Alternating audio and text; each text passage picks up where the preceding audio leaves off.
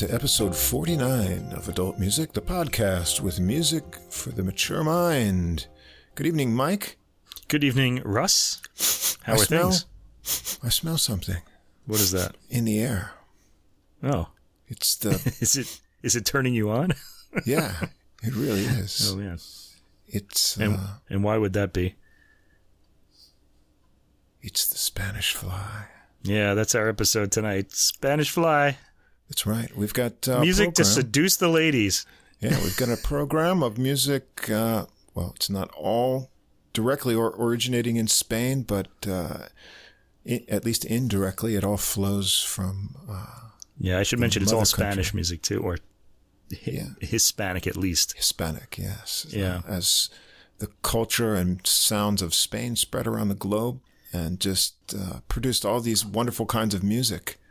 Yeah, and I have to say, I've been sitting on, as far as the classical end goes, I've been sitting on two of these albums for months now. They, we probably really shouldn't be doing these at this point because they're from the, the first half of last year, 2021. But I wanted to get them in, and uh, I should have just done them when they came out. I think this year, uh, when, after we do our um, anniversary episode, we're gonna, you know, come back to, you know, the previous three or four months or so, Right. and try to keep it with that.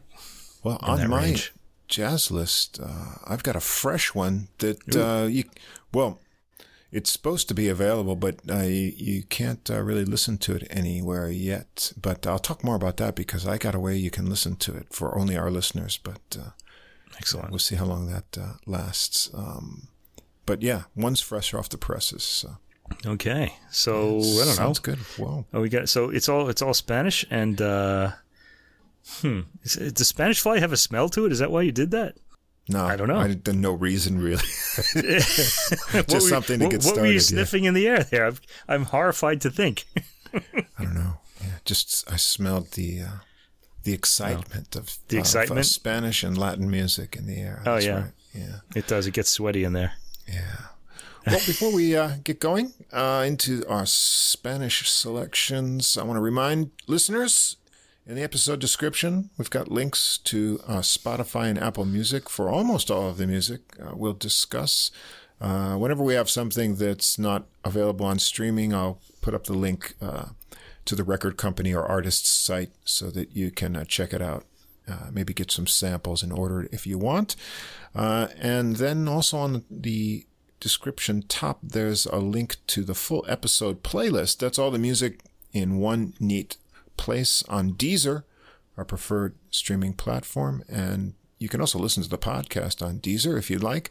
Uh, just look us up under Adult Music Podcast. There's uh, playlist for every episode, including the current one. And whatever app you're on, checking us out or platform, if you don't see the full description with the links uh, to the music, hop on over to our host, Podbean, uh, where you can follow all the links. With one click. If you enjoy the podcast, please do follow or subscribe on whatever app or platform you listen to us on. And if you just take a moment to give us a ranking or write a review, that will help us uh, get listed in the browsing category recommendations, which are ever crowded not with Spanish music, but K-pop podcasts. Okay. We just don't need more of those. They have a lot of fans though. You don't want to make them mad at you. They'll just kind of will pile on. I don't think we've got much crossover. But uh, anyway, it would be nice to have some more classical and jazz things up there for people to discover. And if you uh, give us a little ranking, that helps us out, and we'll get Maybe- more maybe- listeners. Maybe we can get one of those K-pop guys to co-host the show with us. Well, that would be an interesting conversation. Yeah. Well, if they like classical and jazz, it would. Okay.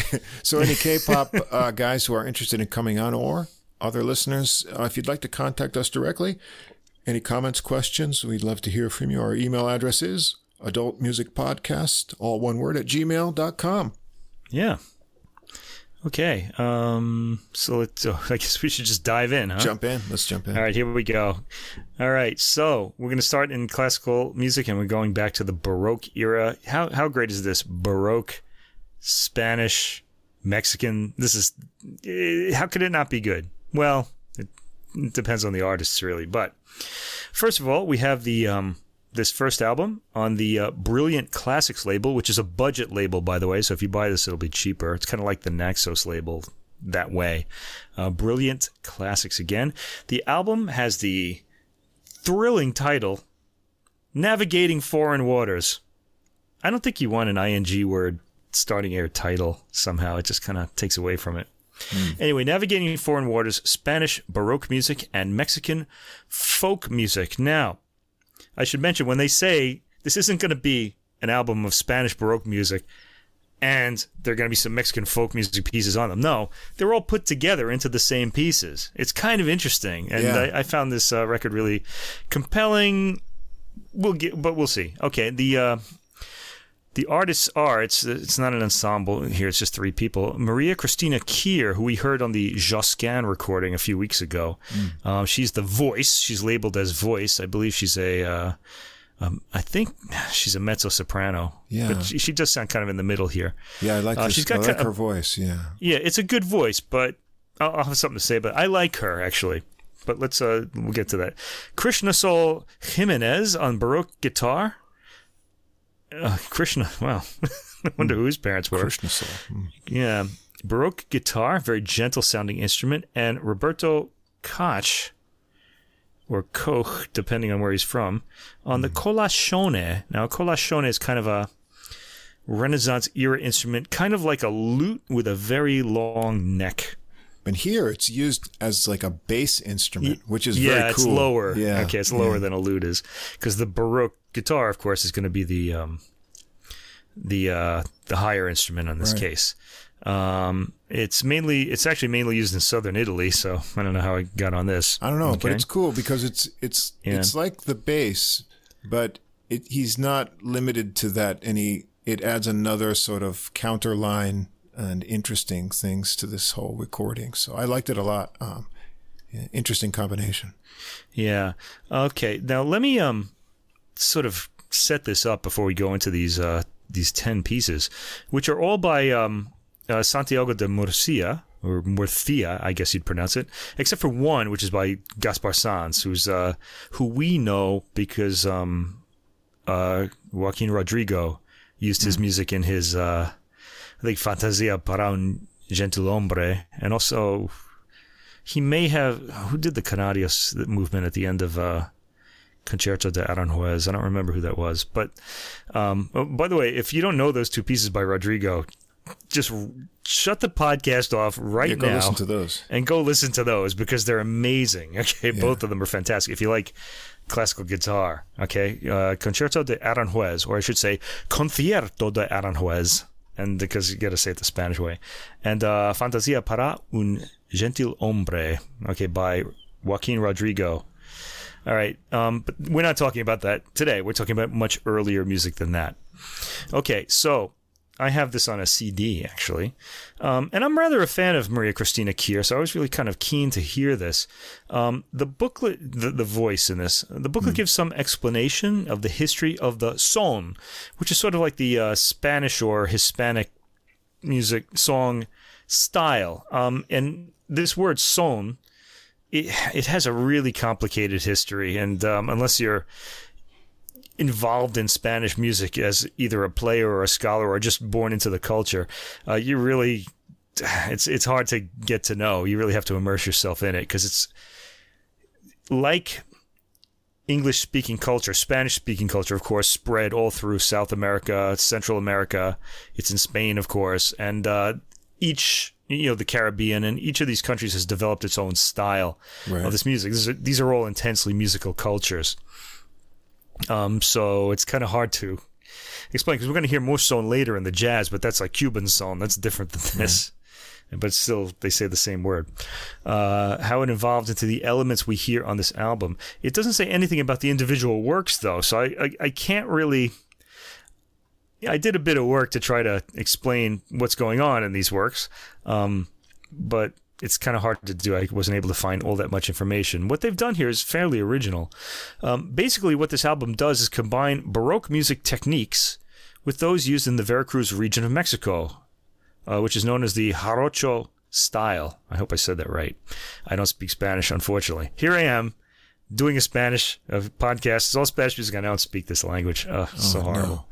Yeah, so Anyway. don't uh, yeah, don't hope we don't get any tomatoes thrown at us or anything. Yeah, no tomatoes. You can you can kind of send us some some pronunciation guides if you like, so we can get them right in the future.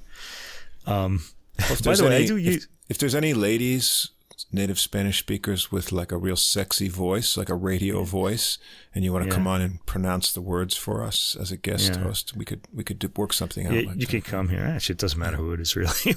we'll take anybody.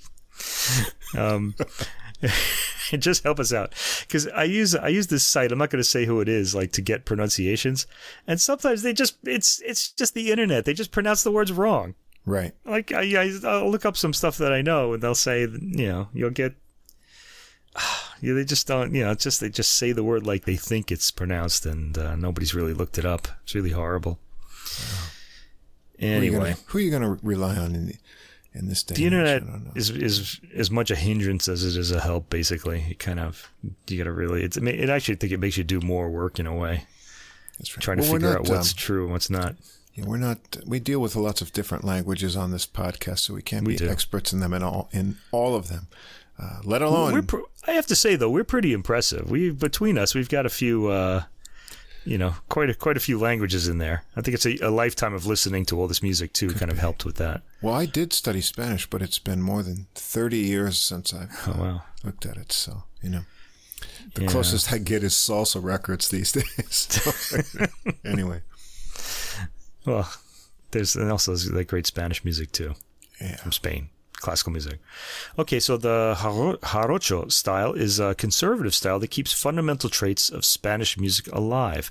Um, the guitar is usually strummed in this style, and you'll usually hear it plucked in Baroque music, right? Think about classical guitar; it's always it's rarely strummed. Okay, the lute, you know, it, classical uh, music kind of evolved really from these string instruments in Italy, the you know the colascione, the lute, and then you know it kind of and they're all plucked instruments basically. Um, but in more popular music, you'll hear the guitar strummed. Now in these pieces, you're going to hear both at the same time. Like one Yeah. instrument is plucking and one is strumming, and it's really cool. Um, I it's it's this beautiful, gentle sound both of these instruments get, and it's just enjoyable throughout. They get these really delicate ta- timbres. Um, the the uh, variety of uh, approaches is really nice. I, I don't know that the approach is different, just the music. If it's written, Yeah. I how much improvising they're doing. I really One don't know what these thing- chords look like. Yeah, I there is a lot of variety in in here, but almost everything is in triple meter. It's almost all, every tune is Yeah, in that's true, yeah. in the style. It doesn't vary from that. So right. yeah, you'll only be able to to count do- to three after you listen to this record. Right, So yeah. you'll need to uh, reorient your counting after that. Yeah, another thing you're gonna have to deal with that's kind of the same is um, Maria Cristina Kiehr's voice, and it's gonna be crucial it, that you like this voice because she's she doesn't vary her tone throughout the album. She always sounds the same. Now it's a very pretty voice. It's got Yeah. it's I once described it as as this kind of like a certain mannish sort of hardness to it, but it's up in the you know kind of soprano range, and it's pretty. I should also mention, despite her, don't let her name fool you. She's actually Argentinian. Now, that means she's a native Spanish speaker, but she's a native Spanish speaker from Argentina, which is very different than being a native Spanish speaker from Spain or Mexico Right. it's a different style okay and um, so she's not really i mean she's she's pronouncing all the words right she's getting all that all the enunciations right but the style isn't quite you know i don't think it's authentic as i hate the word authentic um but, but ah, it's good enough but what i'm saying is it's I, th- I think this music would benefit from a lighter voice, especially given the lighter instruments um, that are being used here. That said, I'm rather a fan of hers, and I really like her. Um, the thing is, she sings on all ten of these tracks, and um, y- y- on past when I really got to know her singing back in the 2000s, the early 2000s on on recordings, she was often paired with someone else, and I really felt that this album would have benefited a lot if there was another singer, and they would alternate tracks. You know, you'd have just different timbres, and I think that would have been helpful. But besides that, it's um, it's whether you like this recording live is really going to depend on whether you like her voice. Now, I do. I wish there was a little more variety in it. I wish there were a little more variety in it. But this is what we've got. Okay. Okay. I should say uh, Santiago de Murcia ha- also has a connection with Mexico, in that some of his manuscripts we have of his music were discovered there. He's actually from Spain. Okay, and um, so we know a lot of his music from Mexican manuscripts. Um, so we're going to start out track one with uh, the only work by Gaspar Sanz on this album, uh, La Bruja, and this is uh, Yacaras, and um Yacaras is a Spanish song uh, performed during the entr'acte of a theater piece, so the uh, pause in a theater piece, and it's also the accompaniment to many types of dances. Um, this particular tune is plucked by the uh, string instruments. Um, La Bruja is the witch, it means the witch, and the lyric goes through some folk beliefs about what witches do. Each verse kind of has a different thing where this person is being abducted by a witch. Uh, Maria Cristina Kiehr has a very clear voice here, and I remember the cloudy quality they gave her on the Josquin album, so you can kind of hear her voice to better effect mm. on this record. Um, the guitars on this have a nice crisp quality to them too. Uh, they're close up and they're really clear. You can hear all the um, just the beautiful sounds they make. It's, it really is wonderful. I, I enjoyed hearing the guitars all the way through, and I found myself zooming in on them uh, quite a bit. Uh, I like the way the guitars just keep adding new figuration in the long gaps between the verses too. Like the the verse will end, and you think there's a little bridge to the next verse, but no, they just keep going and mm-hmm. going until the next verse comes, and it's it's all really inventive and interesting. Again, I don't know how much of that is improvised and how much is actually written down on paper, um, but I'm willing to bet that a lot of it is sort of um, improvised. It has mm-hmm. that quality to it. Um, they kind of sound like uh, stream uh, streams of purling water in a brook. If you can kind of imagine a sort of um, plucked guitar sound that's like that, it's kind of mm. swirling a little bit. Um, okay, I think yeah, I like the, I also like the way this tune just ends, as the vocal has just fallen off a cliff. I guess it kind of uh, gives that uh, feeling of uh, danger that you have when you're with a witch. Anyway, mm, second track. what, have you really? Yeah. you want to tell us about that, or should we go on to the next track? What do you think? Uh, we'll save that for girls, girls, girls episode. Uh, oh, we have to name an episode "Girls, Girls, Girls." Yeah, I don't know. We'll get there. Okay, next we have La Carretera, which is a cumbi, cumbe, and I don't know what that is really. This is by Mur- Murcia. Murcia, I should say. That's not a lisp, that's the way the Spanish would say it. Um, uh, all the rest of the pieces are going to be by Santiago de Murcia. Okay, La Carretera means the highway, and this one is strummed. Um, com- it's combined Baroque and Jarocho, um, plucking and mostly strumming. Um, the voice is on the heavy side on this one. Um, and this is kind of where I kind of thought, ah, she's not really inflecting the words. Like, there's not much flexibility to the voice, and I think we would have benefited from that. But as I said, it's an appealing voice. I don't really want to complain about it because I liked it enough. Uh, the lyrics are about leaving and coming back, basically, the highway. Track three Los Huyes, which is a kind of fish. A huyes is a kind of fish. Um, this piece has a lot of plucking in the guitars, strumming in the repeating chorus. So there's your variety. You have the plucked uh, verse and the um, strummed chorus. Uh, the guitars get a solo sections in between the verses, and they're all rather nice again. Track four, Sequicity, uh, Yacaras. Okay, another one of these uh, dance pieces or entr'acte for a theater piece. Um, this is about the vocalist's love and faithfulness. This has strumming guitars and some gorgeous plucking while the vo- vocalist sings. I really honed in on this. A beautiful arrangement, if that's what it is. Um, well, it, it is because the two instruments chosen were, are probably aren't um, indicated in the score. I think they just chose these. Um, they would have been guitars at least. Uh, the guitar textures change between the. Uh, I have between the voices here. I wonder what I mean by that. Um, the um, what I like the I like the Okay. Uh, th- at this point, I noticed that Kiehr didn't have much uh, variety of tone, so we're just kind of hearing that same voice again and again. Next, track five, Los Giles Verdes. Uh, I really liked this one. This is a tarantellas, which I believe is an Italian, a southern Italian style. The tarantella, which is a very fast right. dance in six, six eight, so three, basically three. okay. So it's kind of a spinning sort of uh, motion. Uh, this song charmingly compares the singer's lover and love to various chilies and peppers. And hey, uh, hot it's all hot. Yeah, it's all hot, but they're getting burned too. That's also sort of in That there can as happen. well. Yeah. it's it's really clever. It's nice. Uh, things haven't really changed much since the Baroque, I guess. Well, everything has changed except that certain things haven't. Witches Some are things are still around. eternal. I know that. Mm. What was that? The witches are still around too. Yeah, relationships are still hard too.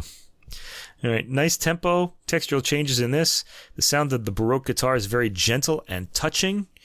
Um, I love that, hearing that instrument. And as the mood changes, Kiehr changes not the tone, but the volume of her voice. And well, that was interesting. Okay, she gets a little louder when, when it has to be more passionate. So there is sort of a some um, coloring, I guess, in Yeah. this. This one's a little different. Yeah, it's got. It is a little different. I thought you know. I don't know if it's Italian, but the the chord progressions are very Spanish yeah, the, to the- the yeah. dance. And The rhythm, some- I'm saying, is Italian. yeah, That's the and, thing. and there's yeah. some cool guitar doodling in this one too. So yeah, it's kind of right. Yeah, the guitar doodles are really the best part of this album, I think. Yeah. All right, the sixth track is called La Llorone, La Lloroneta. Now, everybody probably knows the uh, song La Llorona, at least from the um, that Pixar movie. Um, you rem- what was it called? In Jap- Japanese, it's called Remember Me. Coco, it's called in English. Uh, in Japanese, it was Remember Me. That, in English, Remember Me. I don't see why they didn't just keep the name Coco, but you know, it'd be easier to say. You know, Probably because Coco means here in Japanese, right? So Maybe. Maybe yeah, but they could have they be just used the, ka- yeah. the katakana and they'd Yeah. know, you know. They could have called it Mama Coco. Mama here, I don't know. that doesn't. they always rename movies here, and Yeah. it makes it one really hard to find them when Yeah. if you if you're searching for them on a computer or on cable TV, you just search for them in phonetically in katakana, and then the title's been changed to something Right. you would never think of. Uh, so I remember that movie uh, just recently. Pixar put out the movie Luca. Now, we we deal with um, Japanese um, college students a lot, and they're um, it it doesn't really matter how old they are. You can get even you know people here in their 40s and 50s, and they're really into animated things, you know, like manga. You know, there, there are adult manga as well as the the ones for younger people, and they really love these things. They love just animation. They consider themselves to be like the the world's connoisseurs on animation, and I wouldn't really uh, doubt that. They seem to know a lot about it. But uh, I, I was trying to get them to see this movie, Luca, the about the Italian, um, the you know the Italian town and the two uh, sea monsters who turn into humans when they come on the shore. Anyway, um, in Japanese it has a different name. It's called Ano Natsu no Luca. So I had to find, figure that out before they good luck. understood understood what it was. I was like, oh man. Yeah. The other the other way though, when there's a Japanese movie like an old one, they'll kind of uh, they have massively long names. The the title is like a description, right. and they'll always try to shorten it in English to kind of make it seem more appealing to the you know to be more punchy for the English speaking audience, but it never really works. Hard to cross reference these. Yeah. Anyway, so La Lloroneta um, means the little weeper in this case. Okay, so La Llorona would be a famous. This isn't that. It's different. Okay, this has a strummed opening and uh, mostly strumming during the vocals too. So it really sounds like a Mexican tune. The vocal, the vocalist describes about how only by weeping can she rest. Oh, wouldn't want to be around this this chick. Let me tell you. The guitar interaction in this is beautifully touching. Uh, they are the highlight of this recording. And these songs are all really beautiful and refreshing, and I like this one a lot too. Yeah, this she her It's a beautiful song. vocal has like a nice yearning quality to it on this track. I like this Yeah. one too. Number seven, there are 10 tracks, by the way. Number seven, Maria Chuchena. This is a Yota, um, which I guess is a dance.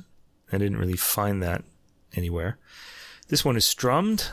Uh, very pretty counterpoint in the guitars between verses. One was strumming and the other plucking. They both start strumming, and then you know the textures change as they go.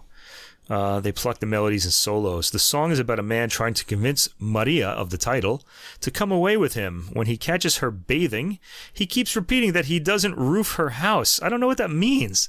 Maybe he just kind of wants her out in the open where he can see her, like in all her in all her that's some glory. kind of Spanish idiom. You know, there there must be some kind of like little joke in there that we're not getting. Yeah. Hey, I'd like to roof Hey. your house anytime. Hey, I'm Yeah, not gonna roof you. I'm not gonna roof your house.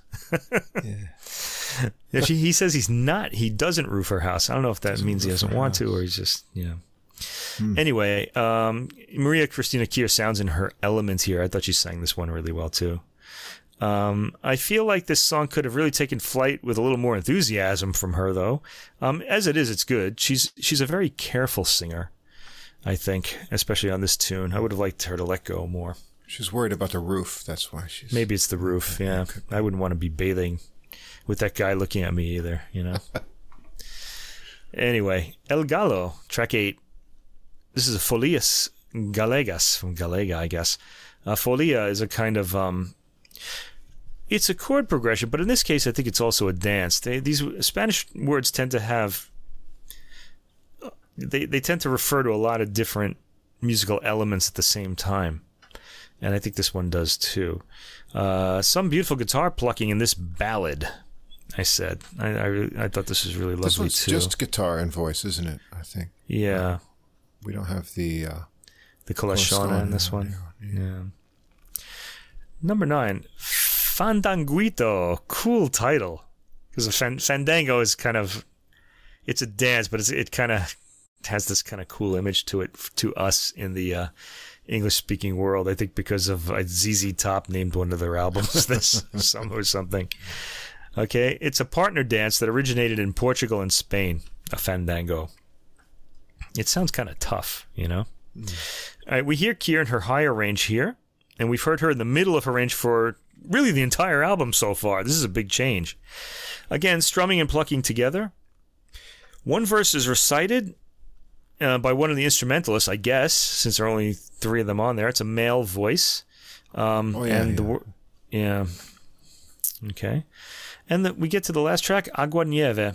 Um, uh, this is a Zarambek o muecas. It's kind of both. Uh, Zamam, Zarambek is a dance and musical form from the 17th century with roots in Spanish colonial America. So what that means is Spanish, African, and mestizo influences converge. Mestizos, European, and indigenous Americans together. Okay. It's a lively, boisterous dance in triple or sextuple meter. Sextuple just means two threes. Uh, with uh, parallel or serial second lines in a duple or quadruple meter. I copied this off uh, Wikipedia. Okay, agua nieve means sleet, kind of like we're some of us listening are probably experiencing now. But the lyrics also make it out to be a style of song, okay? Because she keeps saying sing the agua nieve. Kiehr sings her this slow tune rather quietly and pleadingly, and I like her a lot here. So this is a good way to end. Um, there's light strumming and melodic plucking figures throughout, and the piece has a beautiful melody. Um, I would have liked um, maybe one or two instrumental tracks to break up the vocals on this album, or maybe another uh, vocalist, maybe a male, uh, to to just kind of break up the monotony of the the one voice all the way through. Uh, that doesn't mean to say that Kiehr is boring. She sings very well, and she understands. She's in the idiom, uh, more or less. She's got she's certainly got the pronunciation. Um, the songs themselves on this are the are they're a real find. I really enjoyed these songs a lot, and the guitar and colascione in duet are compelling throughout. So I would recommend this album with slight reservations. If it's free, definitely listen to it. Actually, it's cheap anyway because it's on Brilliant Classics, so you can buy it cheaply. I like this one just for a few reasons. The uniqueness of Yeah, that uh, this me. combination. And uh, I tend to really like sparse instrumentation. Uh, Mm-hmm. As I age, I I like uh, non-amplified instruments. So I appreciate acoustic tones more. Uh, Yeah. And so you know, I really like um, you know uh, trios. You know, chamber Yeah. music with trios, uh, things where the parts of the instruments are, you know, very clear. And then here you've got this, you know, you don't get to hear colascione all the time. Yeah. And Well, usually it's- it's, accompanying or it's like the Yeah. continuo, so you don't really get to hear what it sounds like anyway. And the approach that he takes here is really cool because uh, it's covering, you know, the bass area, but he's also doing really interesting kind of counterpoint uh, and the interplay with the Baroque guitar is really interesting. Uh, so you have that, and uh, I'm not a huge fan of uh, soprano voices, but I found her range of soprano is uh, kind of warm and endearing. It didn't push Yeah, my it's soprano endearing, button. definitely. Uh, and the material was unique and uh, interesting. Uh, so yeah, I was uh, engaged and uh, pleased with this one. Yeah, endearing is a good word for her voice. Actually, I'm glad you said that. Actually, I wish I had thought of that.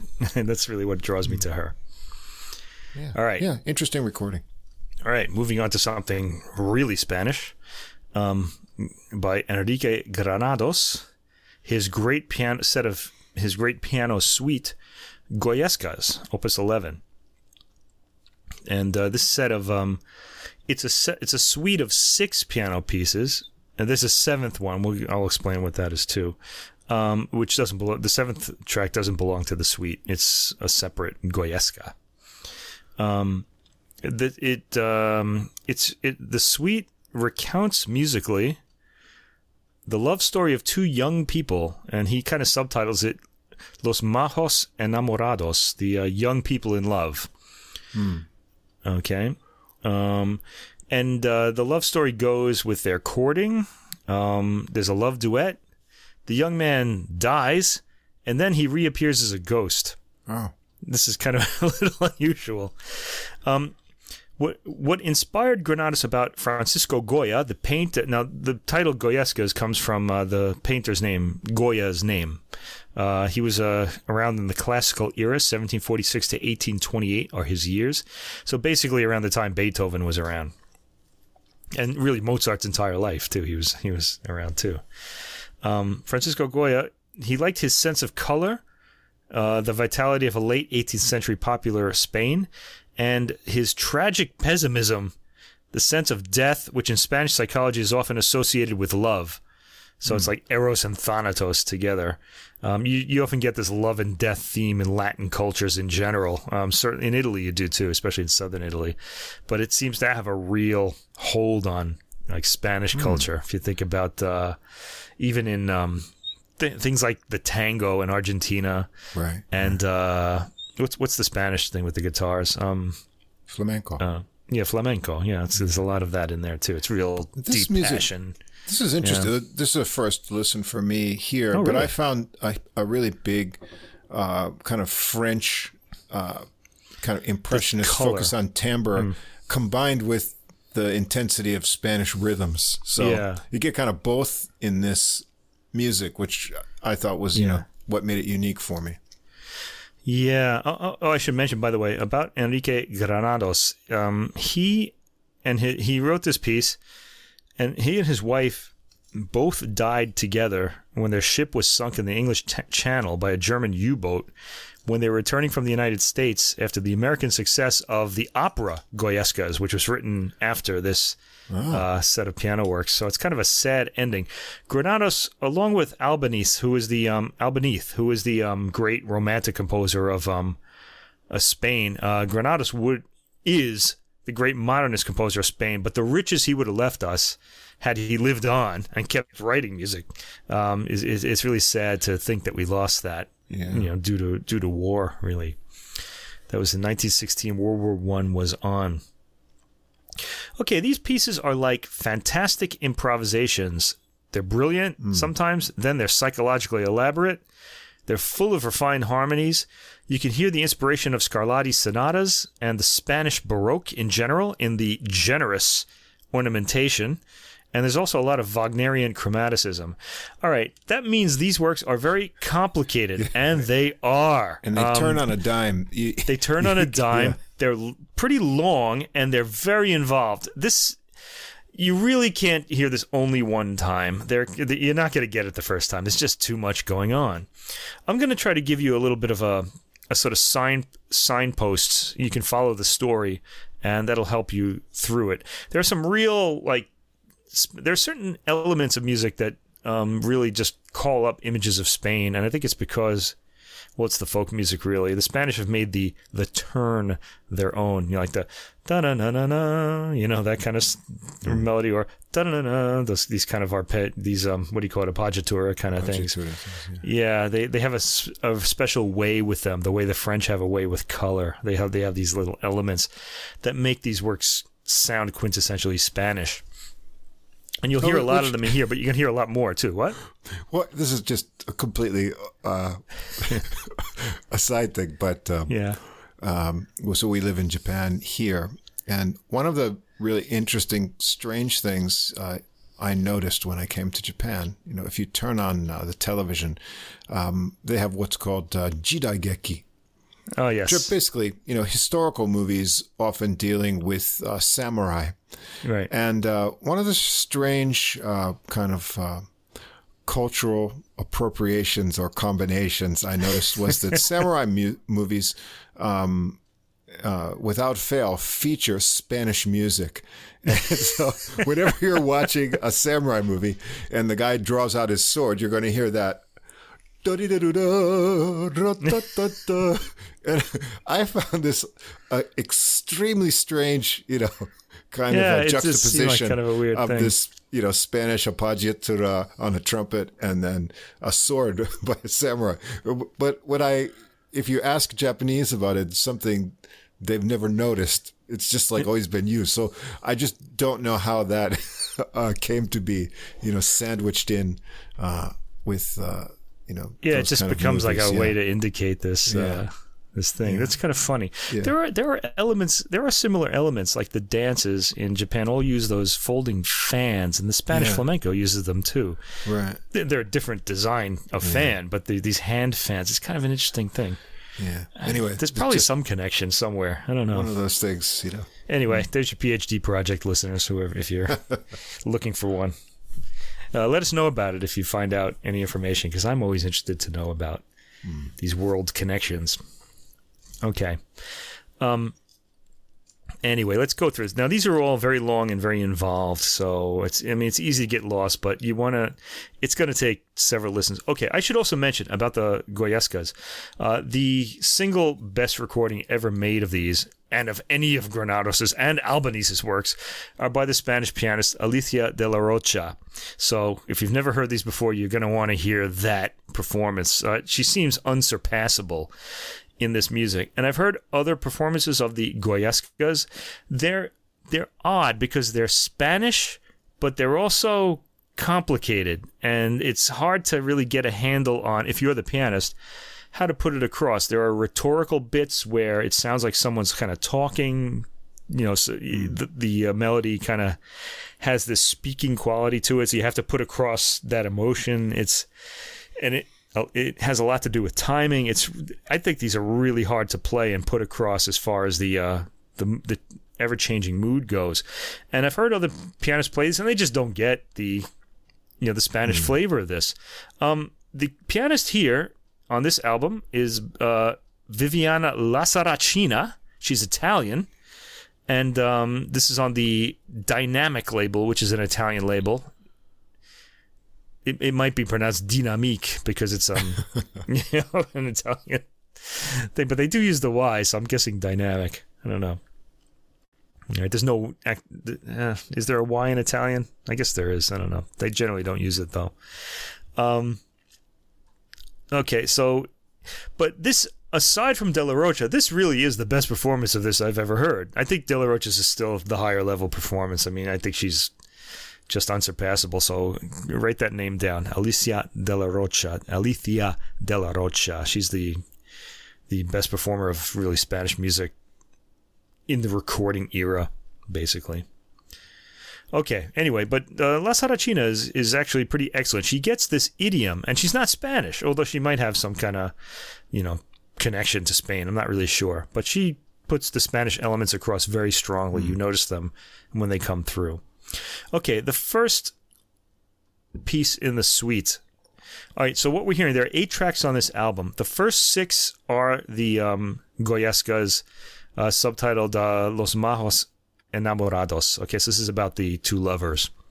So in Los Requiebros, which means the compliments or maybe the flirtation. It's just this light sort of um, getting to know each other between the boy and the girl, you know, making these little comments to each other or something like that, or complimenting each other, is the initial seduction part. Uh, the compliments are given with flirtation and also with erotic passion. How could we not have that? All right. In a Spanish piece, yeah? Mm. Russ, Russ has a comment coming. I was just thinking of the Spanish fly again, but you know. the Spanish fly. I, they could have used some of that here. Again, yeah. I don't think it, I don't think it was necessary in this piece because I think they oh, uh. They fall in love definitely. Okay, the two main themes are taken from a famous tonadilla. Okay, and from Spain, so people hearing this for the first time would have known it, and I guess Spanish people people today would still be able to pinpoint the melody mm. as a famous song. And they go through a series of variation with nuances from gentleness and elegance to fieriness and passion.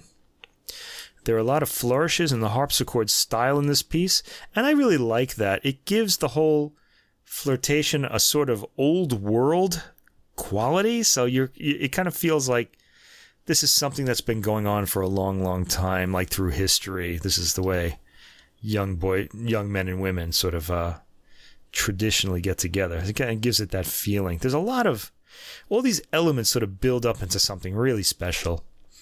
Uh, it's got a pretty grand opening with a lot of Spanish turns, da na na na na, that kind of thing.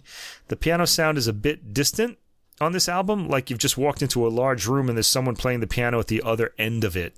So there's a lot of kind of room noise, but the detail all registers. It doesn't get lost in the room echo. Um, this is a, this is an acceptable distance. It's I, I generally like piano recordings to be a little closer, um, but I have no problem with this really. Yeah, that was one I thought. For most of it sounds good, but I, I felt this this piano in the upper register sounded mm. quite thin and tinkly.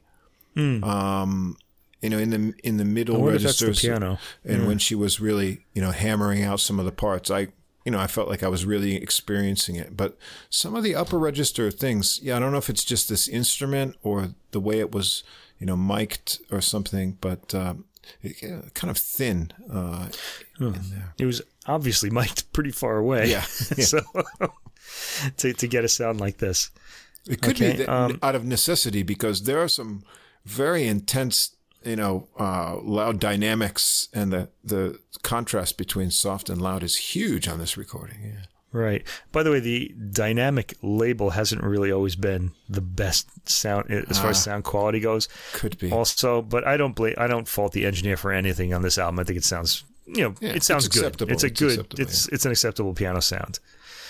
Um, the pianist also Lasaracina picks up the Spanish feel extremely well as well as all the sudden changes of tone. Like you know, the the moods mm-hmm. change on a dime. I guess like the uh, the lovers' feelings, where they'll suddenly just light up after just you know being gentle with each other.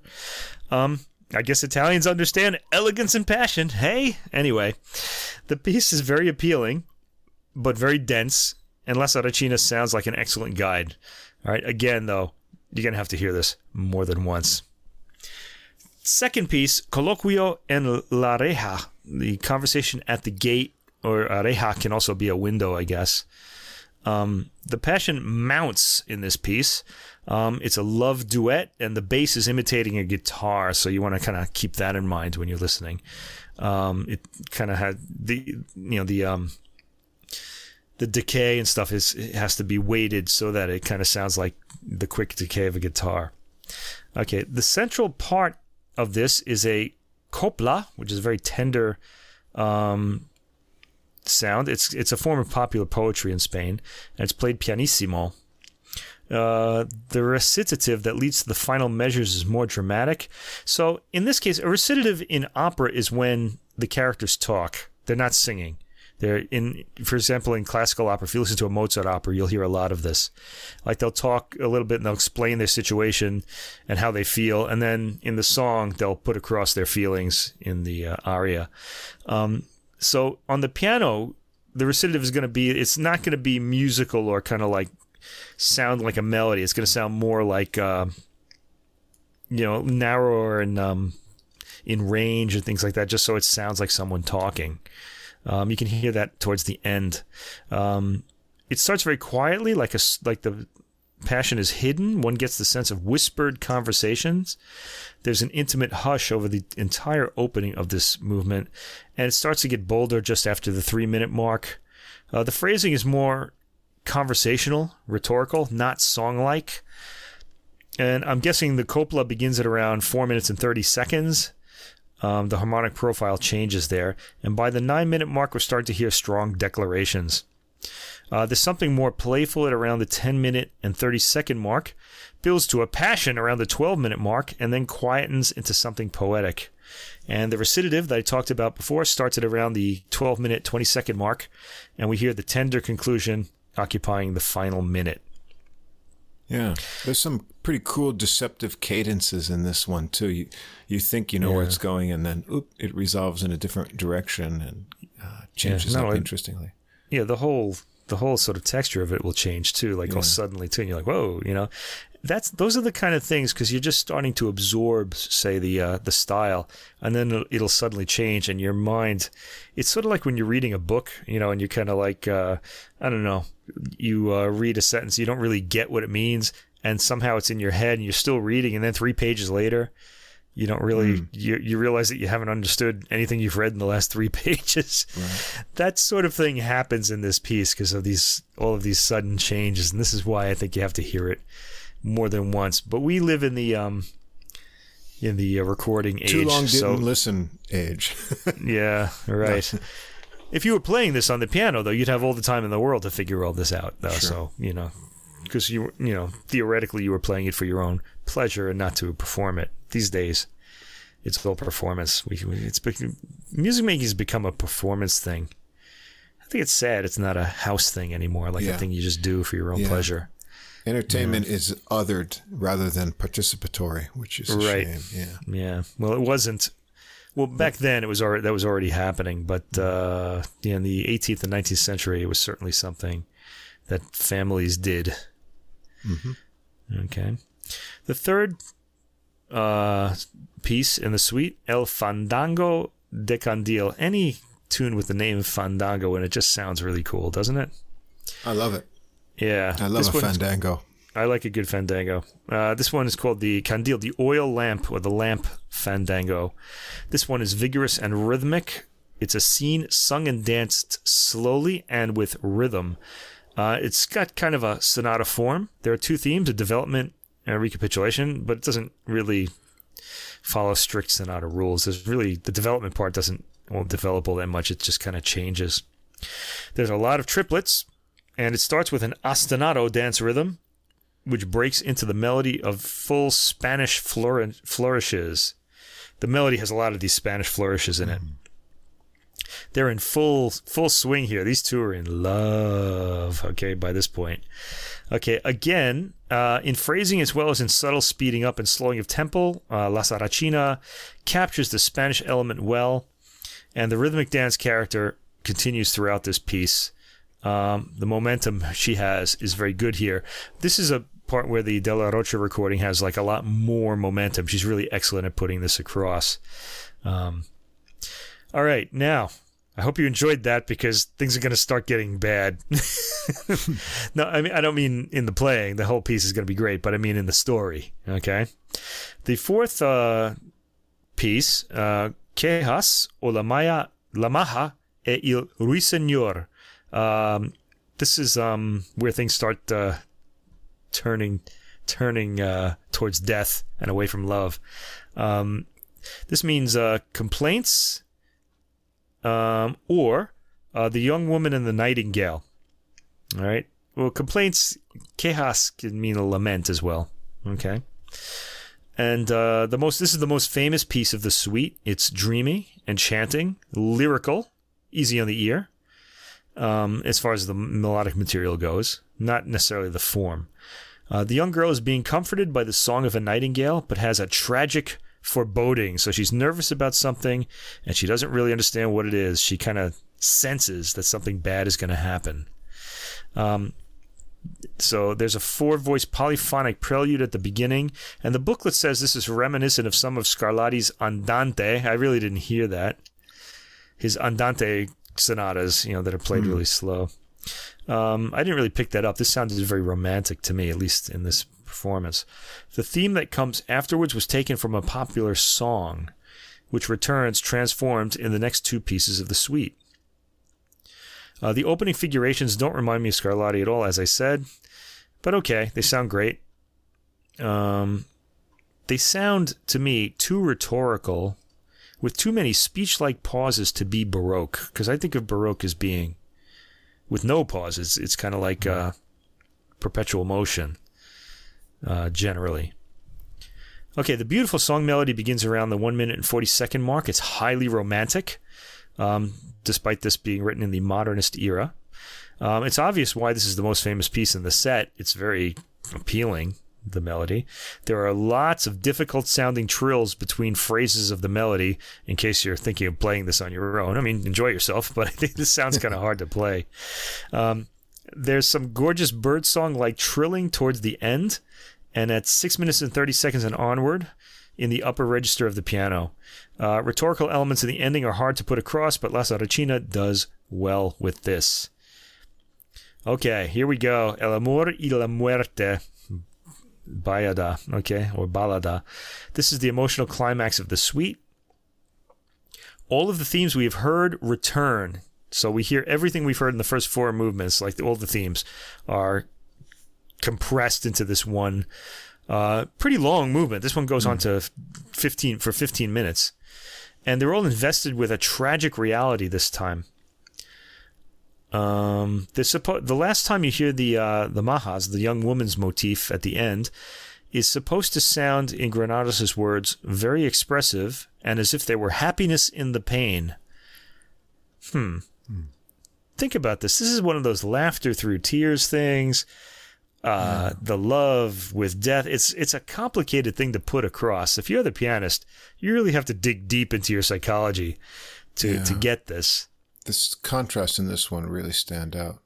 Yeah, changing and, emotions suddenly and sad to lighter things, and um, then the the middle section is this yearning melody. Right. Everything comes back, but in you know shorter things, almost like recalling everything uh, in a stream. Um, right. The beginning of this is very like foreboding. It's in oh, the lower end of the piano. Notes there. Ominous. Boom, boom. Yeah. Lots of pregnant pauses. Mm. Uh, there's some real virtuosic passion uh, right around the 1 minute 15 second mark. Then it quietens as we start to hear some of the suite's familiar themes file past at length. Um, and at the end, death triumphs with slow chords, and we hear the tolling of bells. That starts at around the 13 minute, 10 second mark. Okay, so that could be the end of the suite, but as with uh, Berlioz's Symphonie Fantastique, there's one more movement mm. um, with that that's rather unexpected. This is the epilogue, epilogo, Serenata del Espectro, the Ghost Serenade. Um, so a supernatural element is introduced into the end of the suite. This is totally unexpected. We didn't see this coming. It is a very romantic idea, though, meaning from the romantic era, they were really into the supernatural. A lot of uh, supernatural stories and music that had supernatural themes came out of that period. So I think this might be a look into the romantic era. The the the harmony goes into more modern sort of 20th century sort of uh, spaces. I guess from Wagner, he, moving on from Wagner, but uh, the emotions are pretty romantic here. The dead boy appears with his guitar in oh. this movement. The, yeah, it's not Patrick Swayze, is it? It's not Patrick Swayze in Ghost. No. Although he he would have been appropriate if he could play the guitar in this role, mm. and she would have been Demi Moore, I guess. Huh? I could see that happening. Maybe that's where that story came from. Maybe from Maybe the writer was a pianist who played the uh, Goyescas. Hmm. It's one theory. Anyway, I shouldn't say that because then people will say, "Oh, I heard on this podcast that." yeah. This, well, no, we're just we're just goofing around. Just please, goofing, yeah, please don't uh, don't quote me on that. Okay, the return of the motifs we have heard conjure up the past passion with new meanings and unexpected transformations. There's a dies irae in the bass, if you'll remember.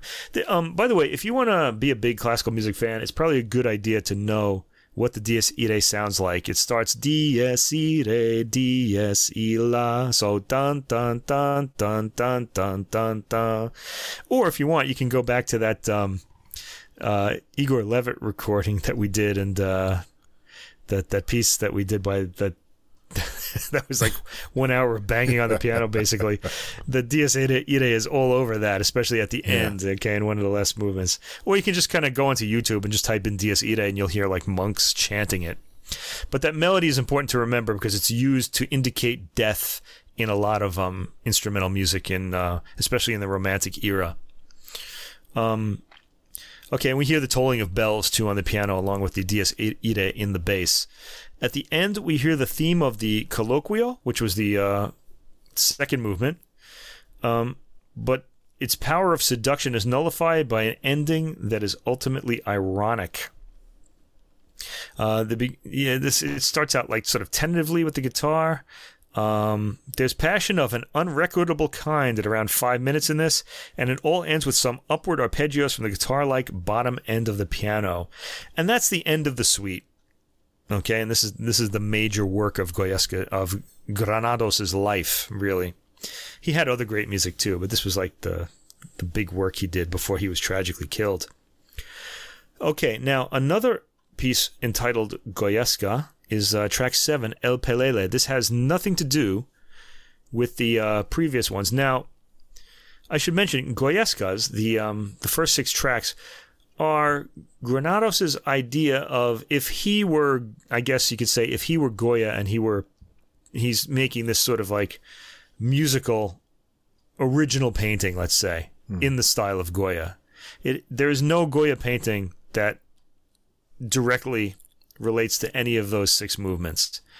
Okay, now El Pelele, the seventh movement, is directly taken from an existing Goya painting by the same name. You can see it um, by just typing in El Pelele on um, Google or whatever what, you know search engine you use, and you'll see it. It's a painting of um, four girls uh, holding a sheet, and they're throwing a uh, stuffed straw doll into the air with the sheet, sort of mm. like you know how it's like a game.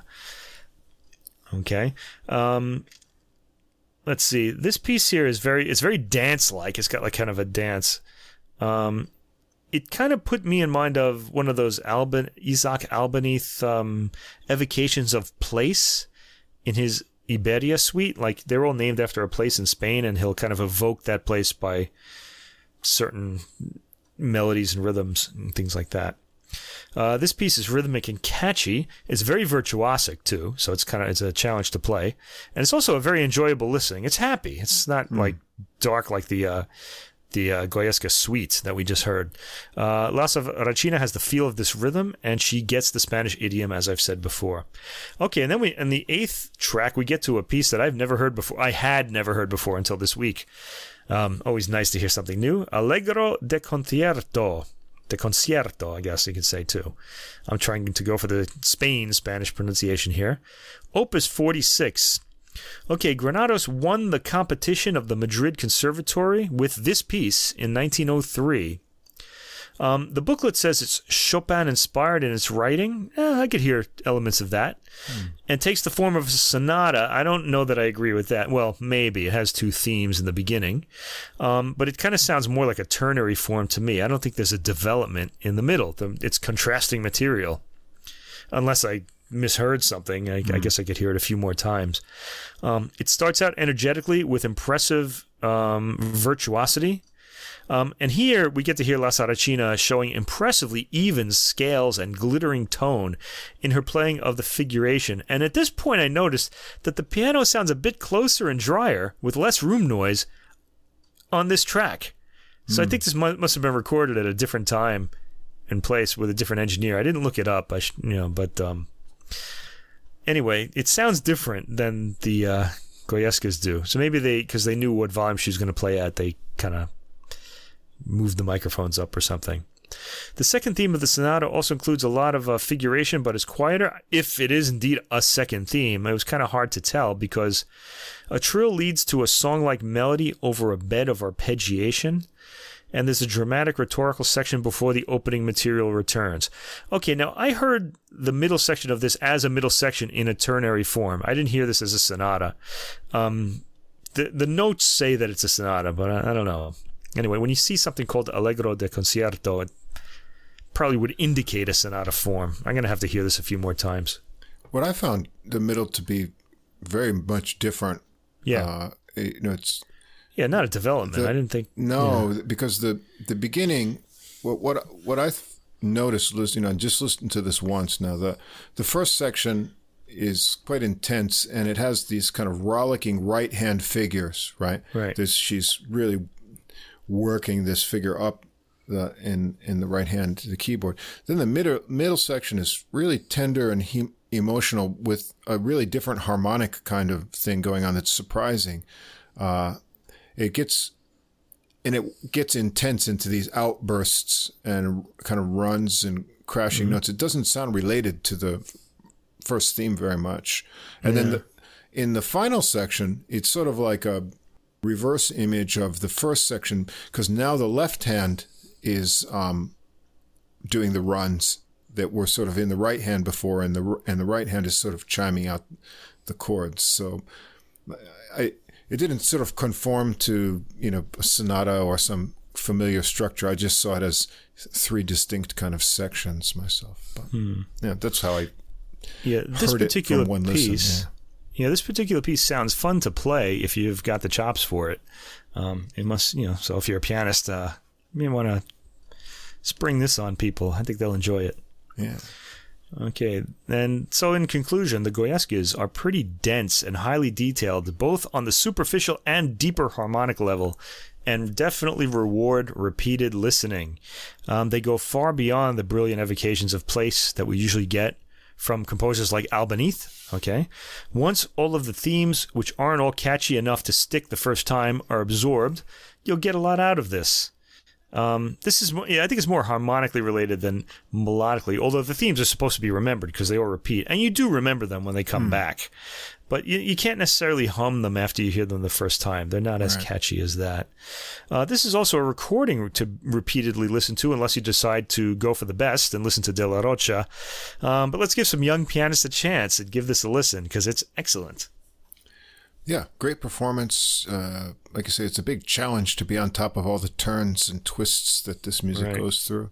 So I would say uh, excellent, interesting content. Uh, Yeah. You'll want to listen again. I'd give uh, somewhat lukewarm Sonic's experience. It's not terrible. Uh, I think they could have captured I, I wouldn't even go as far as saying it's bad. I mean, it's not bad, No. but it's just not, just you know, great. Well, we listened not- to a lot of really good recordings. Yeah, I know, right? Like last week, things. right? So yeah, so Like- uh, a little bit disappointed in the upper register of the piano um, for whatever reason that is, but it's not un unlistenable or anything. It's it's um, it's within the the enjoyable uh, ballpark there. so. It's in the enjoyable ballpark.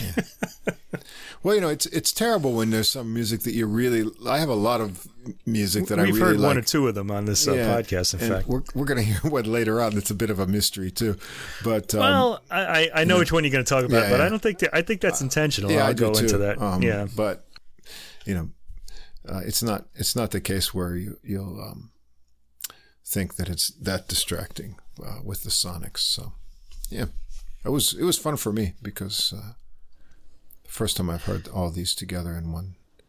yeah, and then, uh, um, a really great set of works. Yeah, Okay, okay, and last we're going to get into some uh, more singing. We have two two uh, vocal recordings this week.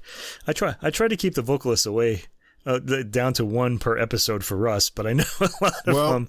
I gotta I know say, a lot of listeners. Yeah, go ahead. I gotta say the first one, you know, the uh, I really enjoyed uh, her voice because we've heard her twice, uh, Maria Cristina Kiehr.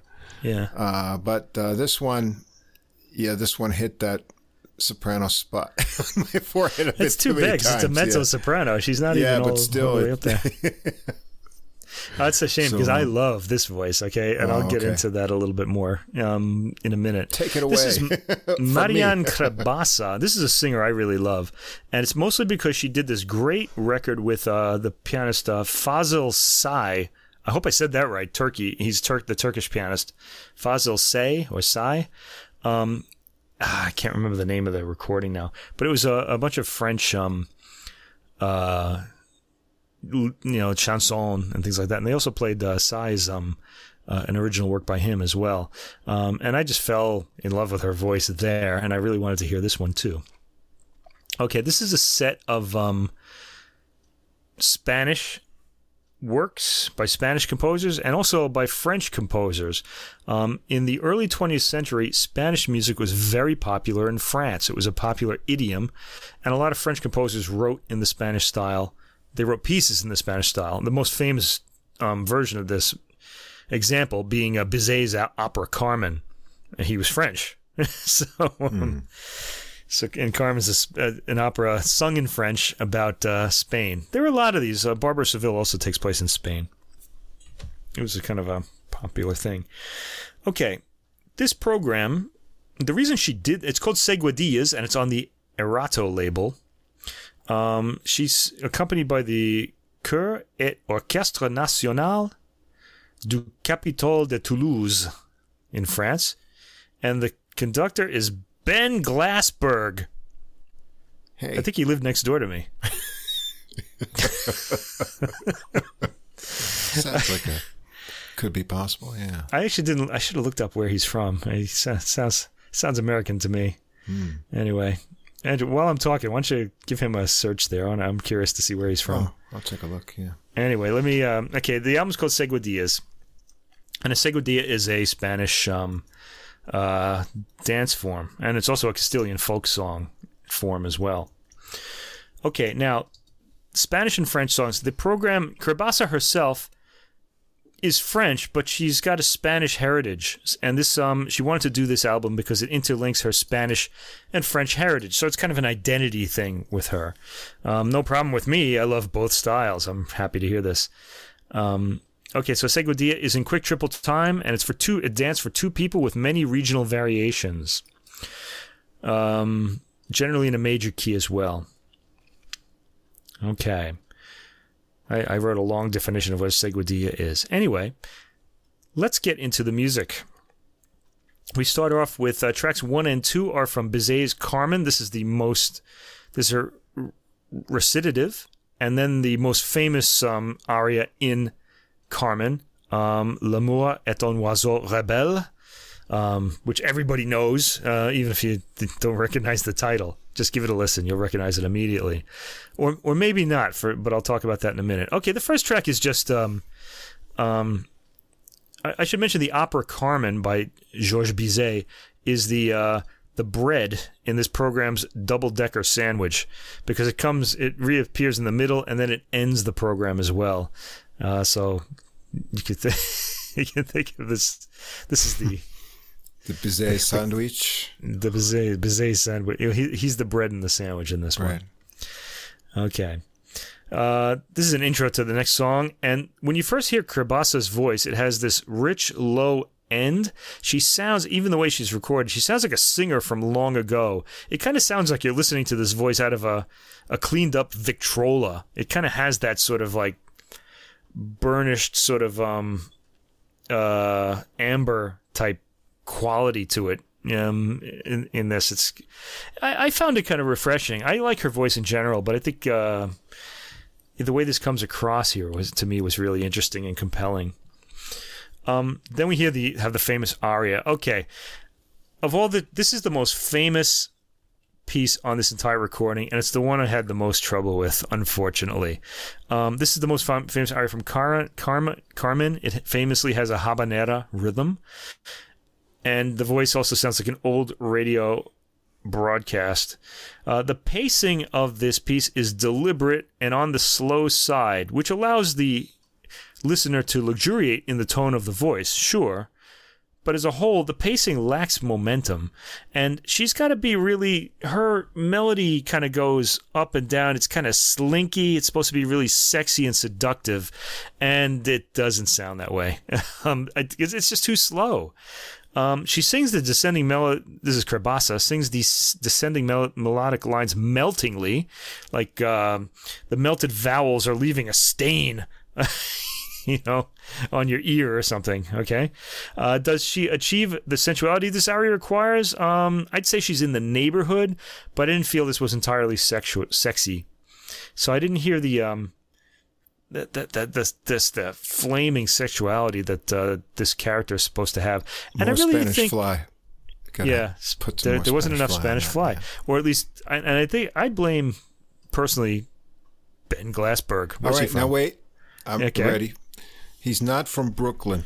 Not from Brooklyn. No, he's Is he British. from out- and He's British. from my Okay. calculations, uh, he's only 28 years old. So Wow. that's uh, you know pretty Do impressive. you know? to, do you know where from like Britain he's Uh, from? No, I don't. Didn't, didn't say. where Okay, well he's. British. I guess that's yeah. enough though. Yeah. He's not from Brooklyn. Is really all I really wanted to hear. all right. Anyway, now you got me laughing, man. I don't know. All right.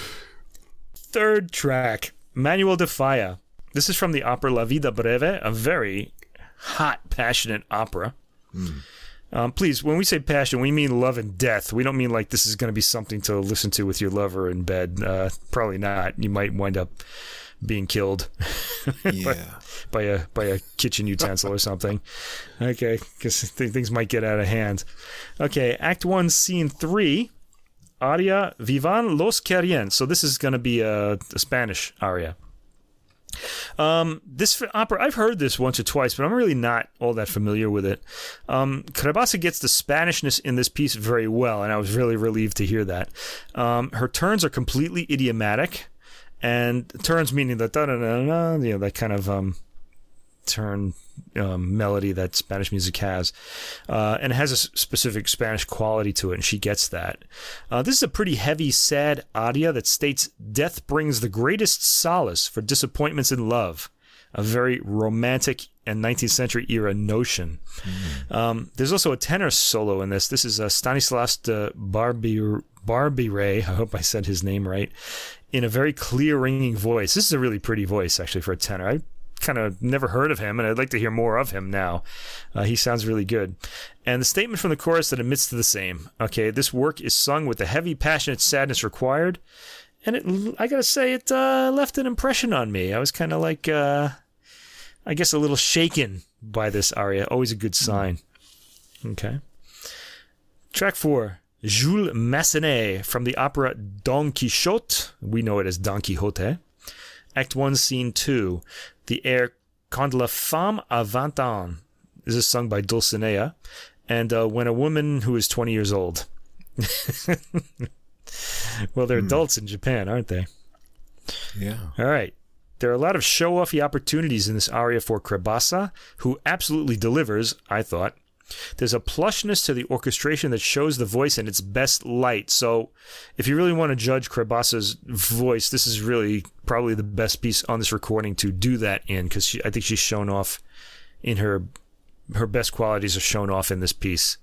Uh, Massenet must have really loved whoever the soprano was who originally sang this because he gave her a lot of ways to shine. Um, there are vocalese elements, and uh, they and uh, Crebassa characterizes this role well. In the aria, the character Dulcinea is 20 years old and loves being feted during the day, but at night, oh, what a love, lonely life she leads. I wouldn't wish that on any woman, never mind a princess. There's a few I might And, and I'm here to on, help. but, I just want know, to say. you know, there's a few I might wish it on, but We Wanna really are getting crusty in our old age, are we not? Boy. Hmm. Was that Bill Bird joke? Yeah, you, you say, oh, you know, you're 20 years old. You know, ah, I probably shouldn't say that. It might be, make people mad. And then when you once you're 50, you say, yeah, say it, see what happens. yeah. See what You know? happens. I like, Right. What I like is when they say, "You can't say that." Yes, I can, and I'll say it again. oh, Oh man! All right, now the the next um, one, two, three, four, four pieces are were a real find for me. This is the first time I have ever heard these by Jesus Guridi. I didn't even heard, know this guy's name before. Jesus Guridi. This is from his Seis Canciones Castellanas Um, and we don't get all six of them. We only get four. And why? Why couldn't she just put through the other two? I'm a little disappointed by that because this is new music for me. I would have liked to have heard the entire set. Anyway, number one, Alla arriba en aquella montaña. Okay.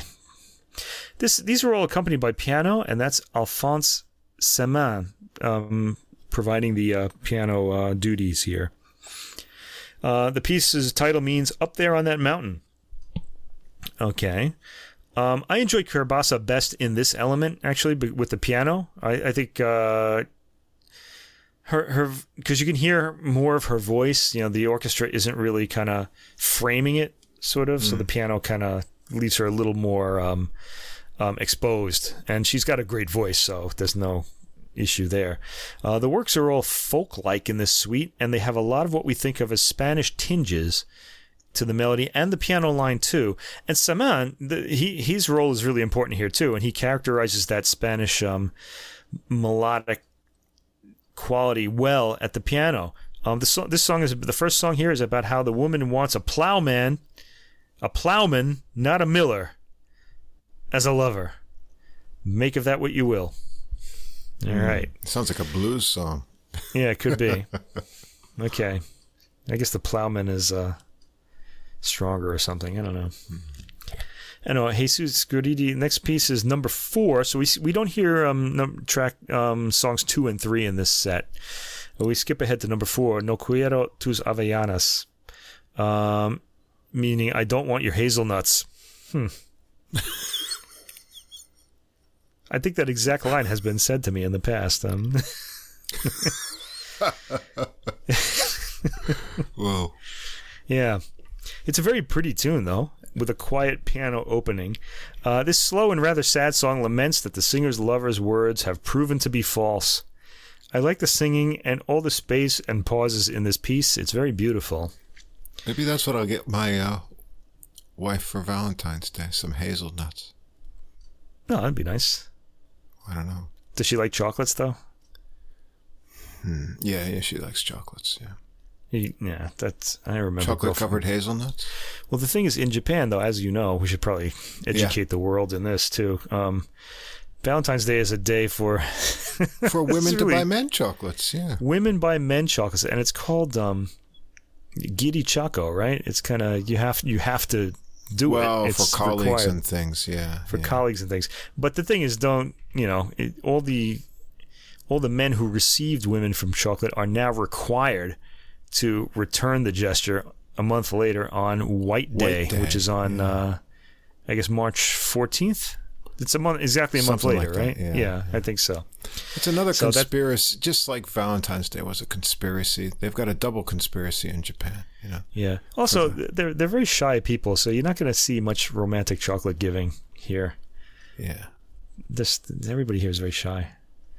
Yeah. That Just think about that. You know, you make another holiday to make up for the other holiday. What a scam. Well, they just want to sell more chocolate. The Yeah, chocolate exactly. companies came up with White Day. That's that's Yeah, their yeah, invention. exactly. You know. I don't know. Anyway, back to Jesus Guridi. Yes, if you, if you remember, we were talking about uh, Marianne There's Crebassa's the album. hazelnuts threw things the off hazelnuts the track. theme threw things off the track. Boy. Okay, so we're up to uh, number five of the four uh, that we hear here because we skipped two and three. Uh, Como quieres que adivine, which means uh, how do you want me to guess? In this one, the piano playing plays rocking chords. It's a happy song, rocking back and forth like a kind of two chords going back and forth. A happy song about a singer thinking of and anticipating her lover. Nice feelings. And uh, the last uh, of this this set, uh, Mañanita de San Juan. Um, this is a slow tune. Uh, the morning of the festival of Saint John is what it means. In these, you can hear Crebassa's fantastic control of the balance of the melodic line. Good technique, beautiful phrasing. Uh, the tempo picks up for the second verse with a chiming bells repeated notes effect at the piano. And gorgeous songs that I've heard for the first time, and I'm glad I discovered these. I, would like to hear the other two. That's a highlight of this album, by the way, those four songs. Make sure you hear them. Next, Jules Massenet again, Nuit d'Espagne.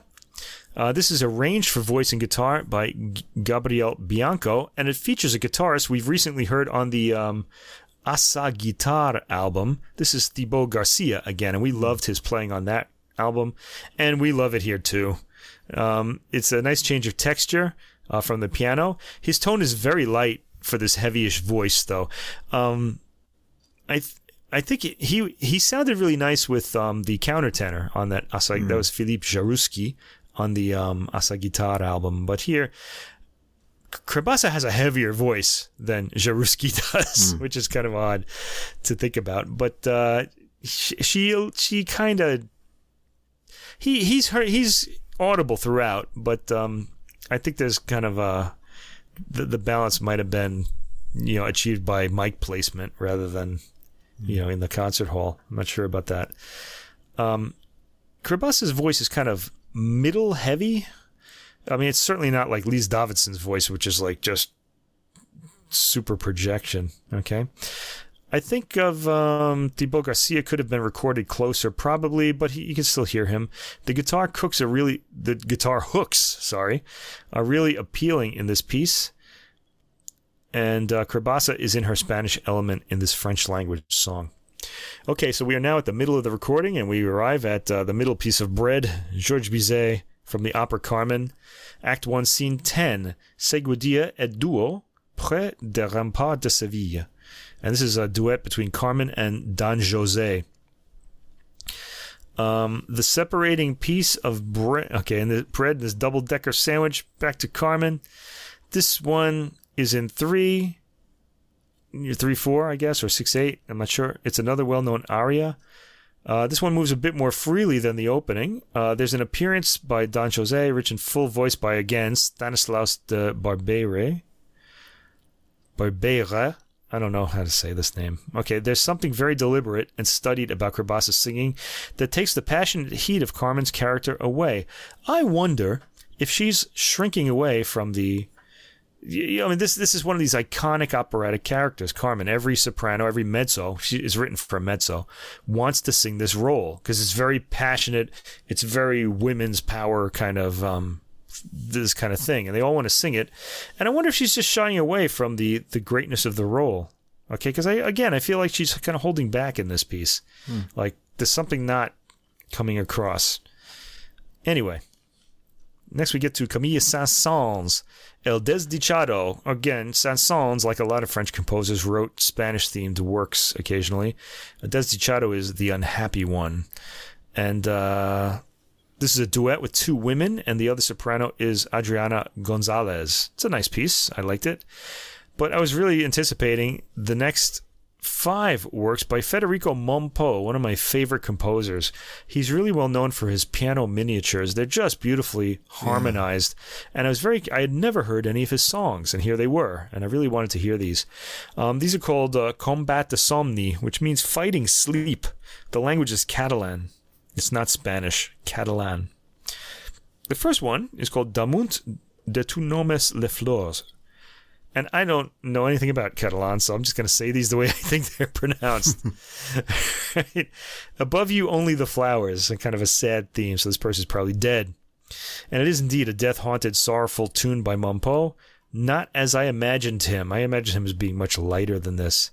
It's also orchestral. I I was expecting a piano here, but mm. it's an orchestral work with a soprano. Uh, Crebassa sings this beautifully with heavy tone that brings more to the sadness. She brings the sadness in this piece. Next one is um, number two, Aquesta nit un mate vent, the same wind tonight. Another slow, mysterious piece. They're kind of romantic sounding, surprising for Mompou, because I generally think of him as being like almost like sounding French. But in his orchestration, he's more romantic. It's kind of interesting. Number three, Yo e presentia com la mar. I sensed you like the sea. Uh, this one moves a bit faster, and these texts are kind of abstract, so it's hard to judge the singer's emotion. They're kind of I, I can see why Mompou would be attracted to them, but he's not really writing in his usual kind of like, you know, m- you know, sort of um, gently tinged kind of like. Well, the piano style is like that. Right. His orchestration is a little different. It all comes with the Mompou mystery that you hear in the piano pieces, though. You do hear that mystery in this. Okay, number four, Fais-me la vida transparente, make my life transparent. There are a lot of strings in Mompou's accompaniment here. This piece rises to an emotional moment, but it mostly hovers around a darker, unresolved, and unsure timbre and harmony. And the last of these is um, number five, Ara no sé si veig encar. Now, I don't know if I see you yet. This particular one has like a Debussy, Pelléas, and Melisande quality to it, but the soprano sings it rather than kind of like does Debussy's sort of like almost quasi speaking sort of um type of delivery. Um, moves between the styles well. Uh, the ebbing and flowing of the music also reminds me of a French piece in this case. So I don't know. I wasn't really all too taken by these five pieces, even though I love Mompou's music. I probably have to hear them a few more times. Track 17, Maurice Ravel, oh, another pianist another um, composer I love. This is from his Chant Populaire. He did like one song of five songs in all different languages from Europe, I believe. And this first one is uh, Chanson Espagnole, and it's sung in Galician. The piano accompaniment. There's a piano accompaniment in this one, and of course, it's by Ravel, so it's just really magical. Um, this is a very appealing uh, rendition of this beautifully arranged song. I'd love to hear Crebassa sing all of these they're all in different languages. It's very catchy. This one as well. He, so um, beautiful um, piano writing as well. Uh, track 18, Manuel de Falla from three melodies. This is the third one called Seguidilla. Uh, this has a piano in it, and uh, it is ornate in its ornamentation and has sp- fantastic Spanish inflections from Crebassa. Um, the piano accompaniment is full of fire and Spanish inflection. This was a highlight for me. Track 18, Manuel de Falla, Seguidilla. Track 19 is Jacques Offenbach, who we know from his uh, uh, operettas and can-can melodies, uh, uh rhythms. Uh, from the opera La Perichole, uh, this first one is from Act 1, and it's a duo, Le Conquérant dit à la jeune Indienne. The conqueror said to the young Indian, hmm. Um, this has a tenor in it, Stanislas de Barbiré again, and he's Piquillo, and Crebassa is La Perichole. They sing well together. Um, and then we get the um, uh, Seguidilla from the same opera, Act 1. Vous attendez dit souvent. Okay, you have said often. Um, this has a real Offenbach French theater quality to it. It really doesn't sound Spanish at all. Uh, it's almost in the opera buffa tradition combined with can can music, Mm. We we're familiar with Offenbach's very light uh, style. Now, I was thinking of in this one. I didn't write her name down. The, remember that when we did the woman with the the sweater, uh, the soprano. Oh right, right. Yeah, turtlenecks and the uh, turtleneck one and stuff. Yeah, that one. Yeah. yeah. Um, I can't remember her name off the top of my head. She would have been amazing in this. She's really good mm. at, at, this type because she has the light voice for it. Crebassa is very French sounding, but again, her voice is a lot heavier and the piece has a sense of fun. And I feel like uh, when you have like a heavier voice like Crebassa, you don't really get that sense of being a, f- a fun person, you know, in your singing. It sounds more like weighty, you mm. know, like there's going to be something really serious statement stated here. Um, she's flexible enough for this music, but a lighter voice would be better here. It, it, but she's great here. I can't complain about her. I'm just talking about my preferences. Okay, track 21, again, Maurice Ravel from the opera Le Espagnol. We had to have something from this, right? Uh, this is the air Oh, la pitoyable aventure. It's in French uh, by the character Concepcion. Uh, this kind of goes on to the next um, piece, but they've um, they had um, an ending has been added to this one, arranged by Romain Dumas. Uh, rather comic lament at the unmanliness of the men in the opera has some sonic highlights as she lets her high range ring out in exasperation. Excellent interpretation and sound. And then track 22, we end with our last piece of bread, Georges Bizet from the opera Carmen. Uh, chanson bohème, Le tringle de sistre teinté avec un éclat métallique. Wow. It's a mouthful. Éclat is one of my favorite uh, French words. It's like a, like a, I guess a sharp sound or something like that, or like a sudden strike or something like that. When when lightning strikes, they use the word eclat for that. So I don't know. Okay, and this is sung by three, well, a mezzo soprano and two sopranos, Carmen Frasquita and Mercedes. Um, let's see. We end as we began with Carmen, the other very famous song in the opera. Uh, the accompanying singers in this are Céline Laborie and mezzo Victoire Bunel. Uh, this goes at a good pace. And yet again, I'm not sure that Crebassa has the smoldering passion for Carmen. She has the voice for it. Um, I want to hear more passion out of her. She's she's probably going to play this role one day, if she hasn't already. Um, and if she's going to record it, I'd be curious to see if she gets that passion. Okay, so in conclusion, this is an album of mostly highs with some dips. All of the dips are in the Carmen, unfortunately for me. Um, overall, it's excellent, especially if you like the singer as I do. It's quite a collection of Spanish themes, both Spanish and French, and the Mompou and Guridi songs are a real find. Yeah, this isn't my thing, as listeners have probably picked up by now. Yeah, no worries. Uh, whole thing of uh, soprano, but I have to say the material is kind of uh, the program was what uh, made it uh, more enjoyable than uh, a complete, you know, sort of opera or something for me. Uh, there's a lot of variety here. I liked. Uh, I was intrigued by the Mompou, although it, it was different from what I expected, Yeah, me mainly too. knowing his piano works.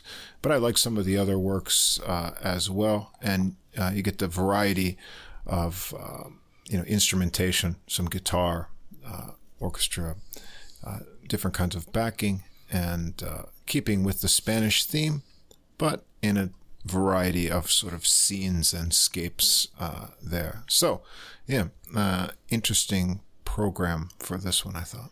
And one more thing, if you are interested, if you don't know the music of Federico Mompou, he wrote mostly piano miniatures. See if you can find a collection of uh, his works entitled Cancion y Danza, so songs and dances. Cancion y Danza. They're so beautiful. I just love them. Okay. And I am hanging up my uh, earphones for the night. No, well, not quite, but as far as the Gonna check music- out on me? I'm not going to check out on you, but I'm checking out on my my kind of research end here. All right, we're going to go to the jazz side. Of Now I'm just going to comment. yeah, just comment. Uh, well, we've we've been you know saying we're going to do uh, a Spanish or Latin theme episode, uh, you know, for a while. Uh, of course, there's always some you know Latin music, Spanish music, especially especially Afro-Cuban has had a big influence on jazz, along with you know Brazilian music, and so um, there's always a lot of things bouncing around. But tonight I've got um, three kind of unique ones, I think. And we're going to start out right in Spain with the young Spanish sensation, uh, Andrea Motis, who is uh, a young trumpeter and vocalist from Barcelona, uh, who also uh, sings in her, I assume, native uh, Catalan, Spanish, and Portuguese, and English. Yeah, and the sensation she is, man. Yeah. Boy, this was really something. Um, the the problem though, um, I find you know her her vocals are rather more kind of instrumental like. Uh, In uh, in other words, they're more sort of um, focusing on tone and uh, flow rather than enunciation. So even when she's No. singing in English, I have a hard time making out what she's saying. and then when I have to decide what language is this in this song, it's a little difficult for me. Um, anyway, uh, she's only in her uh, mid 20s or so, but she uh, uh, became a star on the Spanish jazz scene. And um, she also composes uh, most of the music on this recording here. And this is a collaboration with the uh, WDR uh, German big band, uh, big band Cologne, uh, that was recorded last year called Colors and Shadows on the uh, Jazz Line label. It came out in November, so I've had it sitting around for a while. And uh, part of the charm is the arrangements of the tunes, uh, and th- those were done by uh, Mike Mossman. And uh, so it's a overall, uh, you can say Latin music uh, oriented uh, focusing on Spanish. Also, uh, a lot of kind of Brazilian music here. And so Motis gets to show off her trumpet skills, but especially her singing that's kind of enchanting. And um, so we start out a tune, an original Motis tune. I didn't tell them why. this one uh, starts with a little drum intro, and then you've got this great big band, one of the best uh, big bands in Europe, uh, maybe around the world too. Uh, the band comes in swinging bigly. I'm going to take that Trump word because it it describes the sound. It, it works well for well. music, yeah. doesn't it? Yeah, yeah. And then in contrast to the you know this thick big band, Motis comes in with the breezy vocals over this kind of stop time uh, Latin rhythm. Uh, and so this one's in English as the title suggests. Uh, she switches over to the trumpet after a verse, and she gives us a little solo there. The rhythm changes up uh, mid solo uh, to swing rhythm, and she just uh, adjusts to that and follows along. Now, as a trumpet player, uh, she's not a chops player, so you know she's yeah. not going to be doing dazzling pyrotechnics, uh, but she has a very melodic concept. You know, think Chet Baker these kind of melodic players. Uh, and so she stays in the warmer uh, middle register mostly. And uh, her solos have a nice melodic arc uh, to them. Uh, she always resolves her ideas and stitches things together nicely. Uh, then after that, she gets a scat section that goes along with the saxes. so, you know, her vocals are sort of vocalizing with what the saxes are doing, uh, and that counters uh, with uh, what the brasses are doing uh, against that with kind of hits. There's a bass solo in here, then kind of like a mambo rhythm section uh, that's introduced by piano follows, and uh, there's another trumpet solo. I don't think this is her. Um, there's some different trumpet on this album. Uh, I think this must be one of the uh, band members because it's a completely different kind of uh, tone, and it's up in the higher register. Uh, and there's some also really fine brass arranging going on there. And it comes back to a final verse that she sings. It's a very nice arrangement with a lot of variety, and uh, shows off um, her singing and trumpet skills well. Would you think of that as a as a scat? I kind of had a vocalese written down. Yeah, for her. vocalese. She's really just kind of yeah, humming. It's not. You know, it's, it's kind of not. There's no lyrics. She's just vocalizing yeah. with the sax section, I guess. So it's not right, really. but she's not scatting. Where she's no, like no, saying, she's not like sound, yeah, like improvising. Yeah, just, just sound with the sax. Syllabic things. She's not doing that. Okay. Uh, next, we've got uh, tune uh, Tabacaria, and this is uh, not an original by her. It's uh, Fernando Pessoa, uh, Juan Mar Sanque. Um, this starts out with a uh, kind of schizophrenic alternating rhythm uh, introduction. The beat settles into a samba, creates a nice drive, and uh, here I think Motis is singing in uh, Portuguese, uh, which she gets a very uh, seductive spoken section over. and the beat fades away to some piano, comes back with a nice tight trombone section that works against what the saxes are doing. And Motis has another trumpet solo. There's an alto sax solo, and she comes back to sing the final verse. Uh, and there's great band arranging, filling in uh, the lyrical gaps with uh, punchy horn figures. You know, so you get a good arranger. He's going to really, you know, fill in, you know, what's going on with the vocals with attractive lines and use the different colors of the big band well. And that's done really well uh, in this tune. Uh, and we got a nice little uh, arrangement for number three, uh, Senor Blues by Horace Silver. Uh, oh, nice. Which I've played this, you know, before. It's an instrumental tune. They had a great uh, original uh, horn arrangement too, and now this is stretched out uh, for a big band. It's got a really uh, interesting original intro. You know, before you recognize the tune, uh, it's got all these stacked horn parts and guitar, uh, and then the familiar rhythm. You know that you if you know this original tune, you know Horace Silver, his trademark is his rhythmic sort of uh, playing in his left hand, and what he does uh, with chords and things. So that comes in, and it's done with like bass clarinet and flutes here. So you know the there's a big band where they double up on the woodwind instruments, and so it's always cool to have bass clarinet in something. Um, comes in on now, so this I don't know when uh, lyrics were made for this tune. Uh, you know, must be after uh, Horace Silver, so maybe the first jazz singer who decided to uh, make a vocal version of it. Uh, so this is in English, um, and uh, she comes in uh, singing with like uh, brass backing and a real heavy swing feel, and then cool, a bass clarinet solo. That's always great. Um, that is so awesome. Yeah.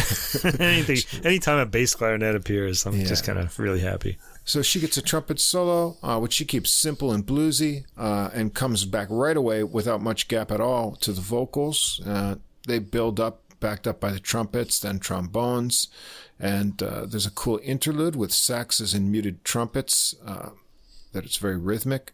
Uh, next, we get a different trumpet. I don't know, maybe this is her again. It's a bluesy muted solo. And then there's a rhythmic and bluesy piano uh, solo as well.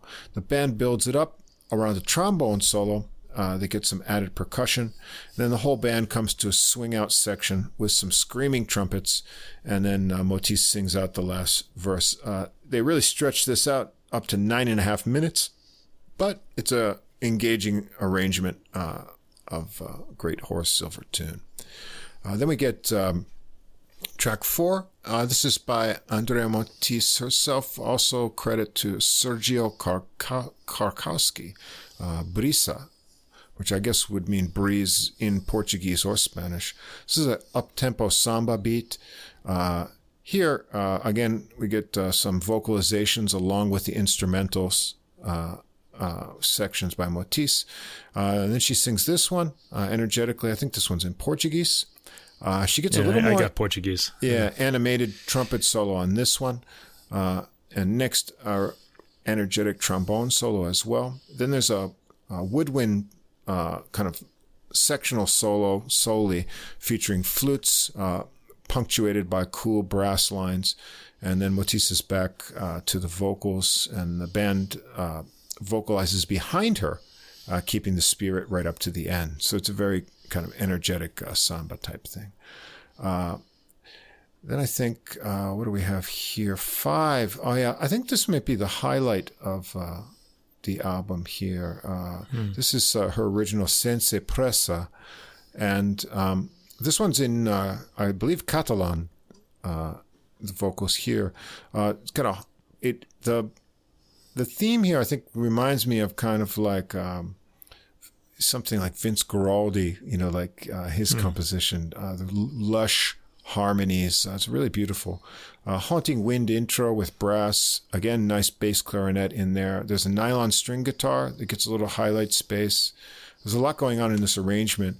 Builds in layers and falls back uh, with the guitar coming in again. And Motis uh, has very thick and breezy at the same time vocals. Um, through the lush arrangement. Uh, there's an extended guitar solo, and uh, Motis gets a lyrical trumpet solo uh, before coming back to sing. It's a very pretty uh, melody and also arrangement. Uh, next, we've got um, Iracema. Irachima, I'm not sure how to say it. I think it's this is a uh, by Adoniran Barbosa is a famous uh, Brazilian samba composer. It's a kind of easy flowing samba uh, beat. Features a, uh, it might, I think it might be a bass trombone solo, uh, and really nice snaking horn and flute lines. Uh, vocals are great here. Uh, she gets a rhythmic lilt in just the right spots that carries the vocals over the rhythm. Uh, there's a really passionate uh, tenor sax solo uh, here before uh, she comes back with the final verse.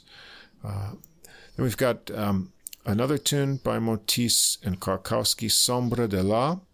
It's a nice intro build up until the beat gets established and Motis comes in with the vocal.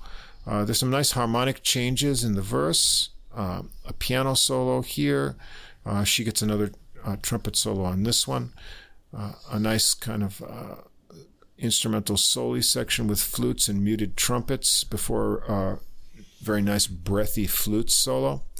And there's another band interlude, and then a nylon string guitar solo before the last vocal verse. So, uh, really well worked out arrangement with a lot of variety. Uh, Next, another Motis original, Save the Orangutan. uh, this one is kind of a, a fun tune. It's got a, this kind of fun, bouncy riff uh, in the bass and piano. It gets built up in the trombones and then stacked with uh, sax and trumpet lines. The main melody goes through uh, sections led by trumpet and then pass through the band sections. Um, uh, there's a trumpet solo here. I don't think this is Motis. I think it's one of the band uh, members. Uh, then a trombone solo. There's a break. A really dirty tenor sax solo mm-hmm. gets out some angst-filled sounds, and it's the solo is fed by these great band lines and uh, hits from the rhythm section. Then a swinging sax sectional comes off from that into a drum solo.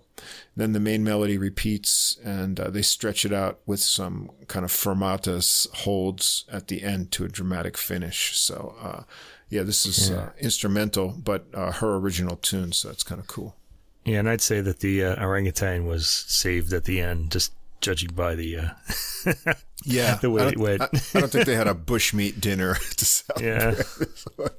uh, and then uh, we've got a uh, another Motis original in English. Uh, if you give them more, this gets a uh, sweeping sax and trumpet lines uh, that bring in slower tunes, pretty melody again here. She's singing in English. It's hard for me to make out the words. I have to uh, admit, it's hard to find the lyrics for this album anywhere online too. Um, the melody has a lot of range and interval jumps, uh, and that helps uh, Motis bring out the emotion uh, in it. Uh, it's kind of unique melody, I thought. Uh, there's a sweet alto sax solo on this one, a nice band uh, interlude arrangement before the final verse, and the final chord leaves some uh, tension uh, left not quite resolved. Uh, and it's another richly layered arrangement.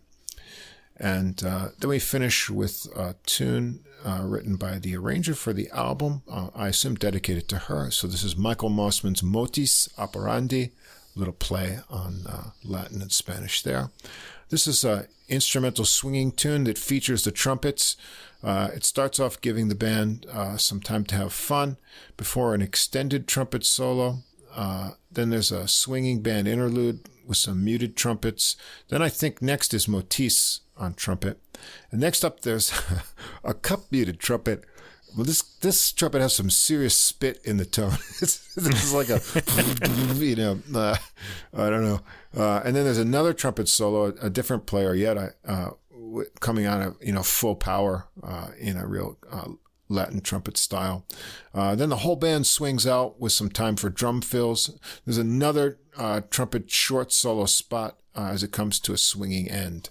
Um, so um, it's a fun album with a lot of variety. Uh, Motis has an easy, you know, warm trumpet style. As I said, she's not real technician, but she's melodic uh, and a nice, uh, thick, uh, warm sound. Uh, her vocals are very attractive in any language that she sings in. Nice phrasing. Uh, they're breathy but not thin. Uh, there's a nice warmth to her voice and she uh, seems to get the right uh, kind of emotional push and emphasis. Uh, there's a there's a little bit of warmth, there's a little bit of sexiness, and uh, it's just a voice you want to keep listening to. And then the band arrangements are awesome. The tunes are all fun. There's variety, and you got a you know really killer big band here. So it's a nice combination. Takes you through a variety of Latin music styles, touching on blues and other things too. So check it out. You got a real samba party here. Yeah. Um, I especially like this voice. I think it suits the uh, Brazilian bossa nova style best. Yeah. I mean, they're, they're all good, like you said, but th- th- those were really evocative for me. I'm always amazed at how like bossa nova evokes the beach.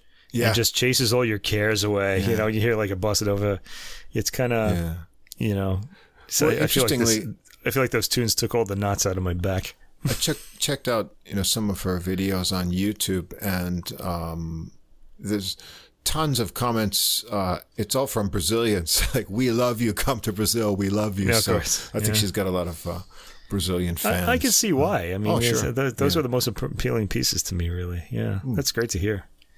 Yeah, uh, yeah, she's mm. got a really endearing voice. Uh, so we're going to jump from Spain uh, to some of the shoots from the roots of Spanish music into the New World. And uh, first, mm. we're going to go direct to Cuba.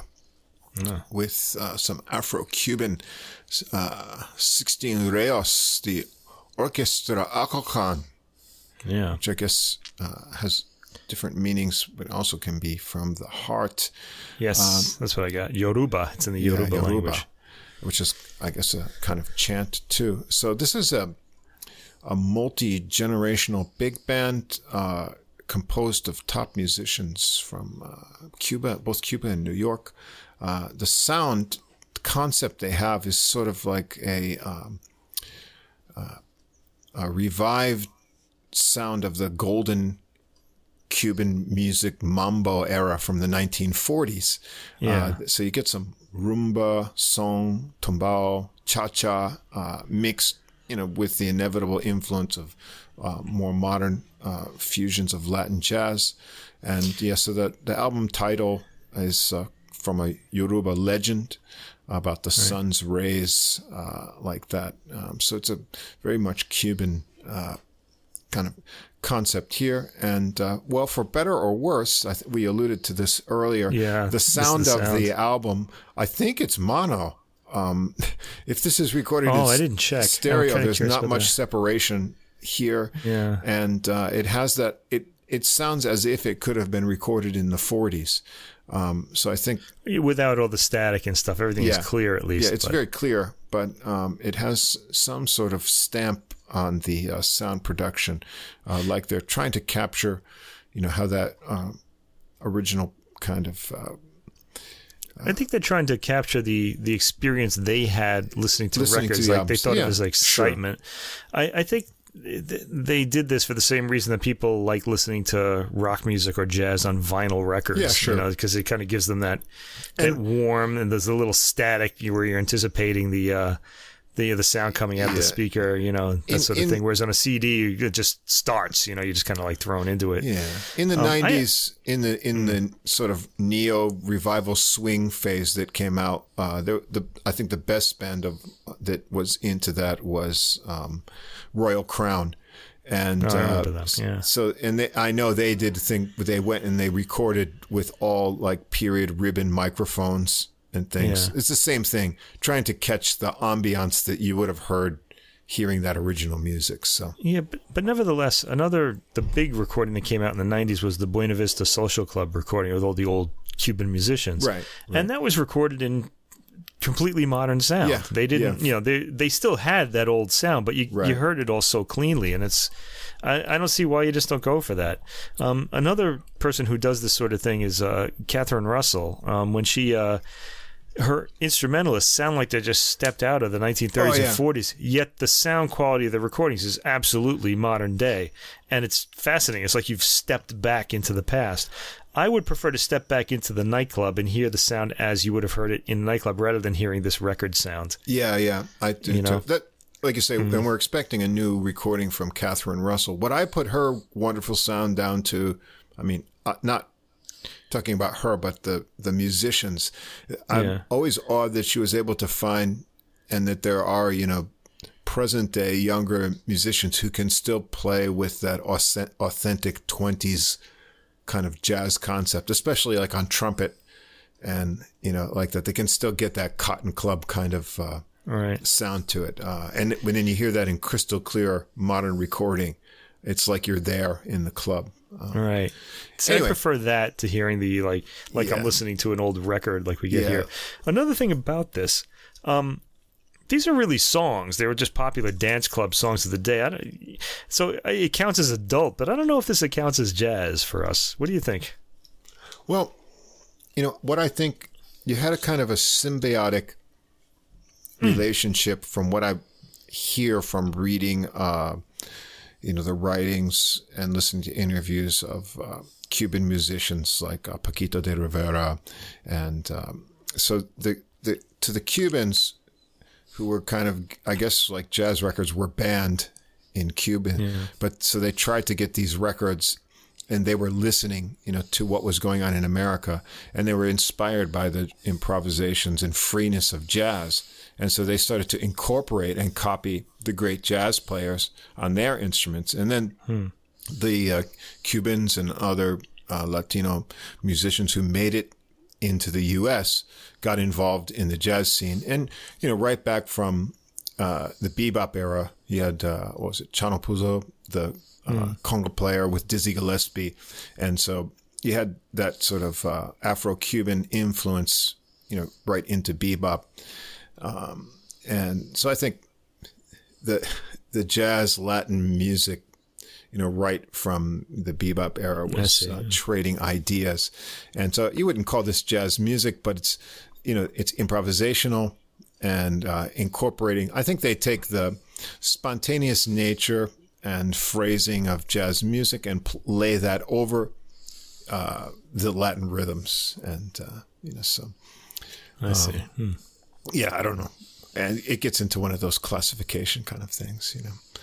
Uh, anyway, we start out uh, with a tune here. Uh, what is it? Uh, Mi conga es de Akokan. My conga is from Akokan. So, Yeah. uh, one of the things that, that makes this album really fun is like the arrangements. Uh, Yeah. They're, they're really cool and surprising. They've got every and everything in the kitchen sink quality yeah. to them. So this gets uh, stacking horn lines uh, into kind of uh, a percussion groove to get things started. Uh, this features the main vocalist, uh, Jose Pepito Gomez, uh, who's got real exciting vocals. Uh, band call and response uh, with vocals uh, to the main vocal over conga, mambo type rhythms. There's a nice trumpet solo here over the conga too. There's some break for the vocals only to build the tension uh, and keep it going and stay uh, hot to the end. So uh, it's a nice uh, beginning piece.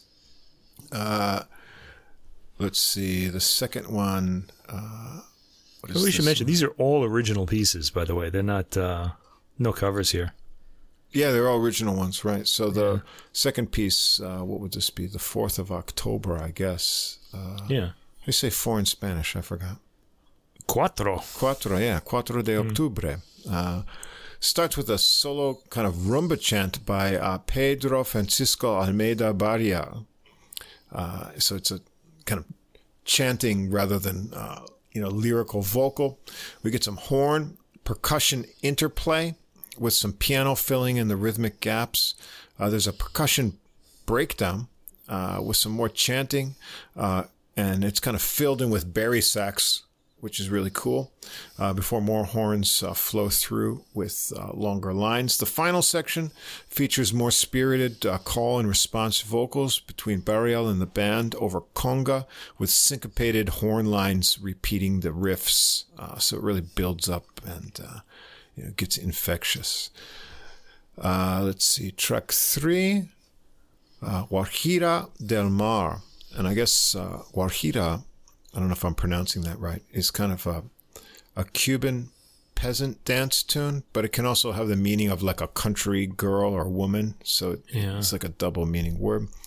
Uh, this is a slow ballad. That happens a lot in Spanish, by the way. Like Yeah. it's it's it means a country girl, but it also means a kind of song. Yeah. I always wonder Yeah, how those things go meanings, together. yeah. Uh, it's a slow ballad um, with uh, guitar uh, strings in here too, and strings. And uh, the strings, you, you, I'm always wondering what strings add to you know different styles of music. But here, they add a really nice push to the sexy melody of this tune. Uh, midway through, the rhythm breaks up for an interlude of horn hits, and it comes back uh, with more kind of percussive emphasis. And there's a really uh, slinky trombone solo in the final verse uh, as well. And then on this album, there's these two short, kind of curious uh, interlude pieces. So this is Interludio number one, which is uh, just a short kind of percussion and horn interlude that has these descending lines, It's like maybe a palate cleanse or something. Uh, we get to uh, track five, El Inflador. This is a mambo that really makes you want to get up and dance. Uh, the horn arrangement's great. Uh, there's great uh, modulation in the melody uh, before it goes through this descending pattern. There's a great uh, vocal breakdown in the middle. It starts over uh, the bass and builds up, uh, leads into some nice brass and percussion arrangements. Yeah, this is a really dancey album, I should Yeah, say. yeah. Uh, yeah, it's, uh, it really does have a lot of that kind of dance energy to it. Yeah, it, almost every track gets you moving in some uh, direction.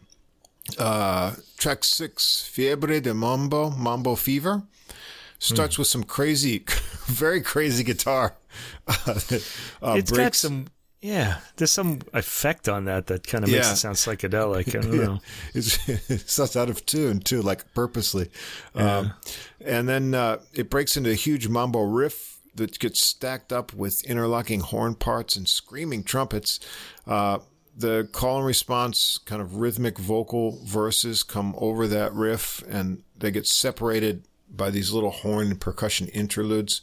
Uh, the crazy guitar is back for some uh, harmonically and intonationally, is that a word?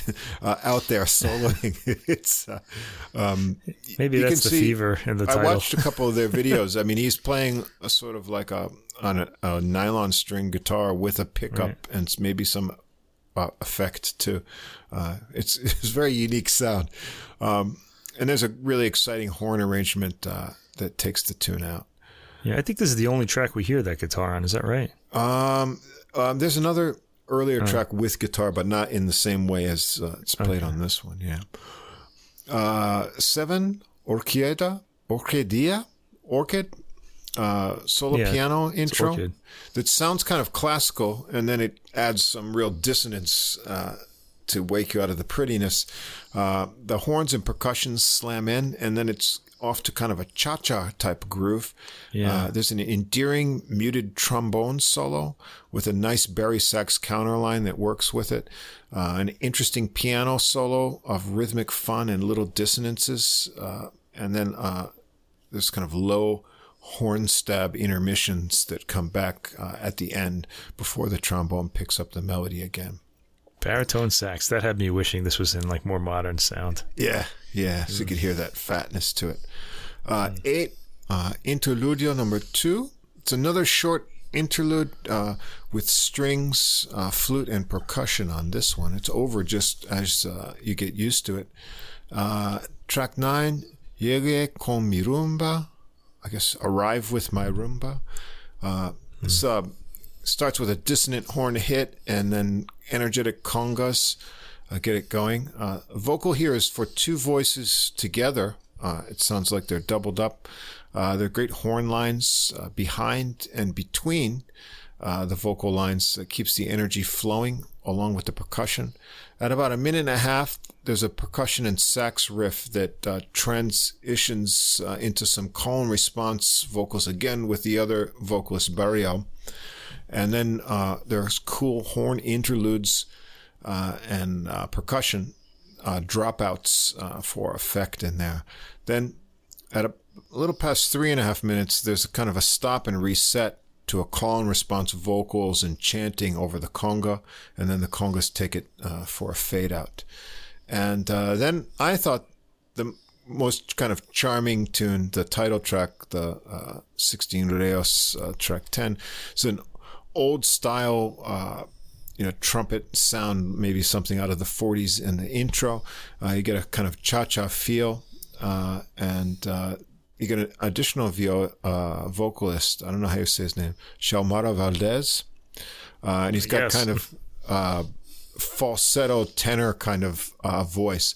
And this is a great melody. It's got these uh, soulful kind of twists and uh, rich harmonies uh, and nice vocal interplay uh, among uh, the singers.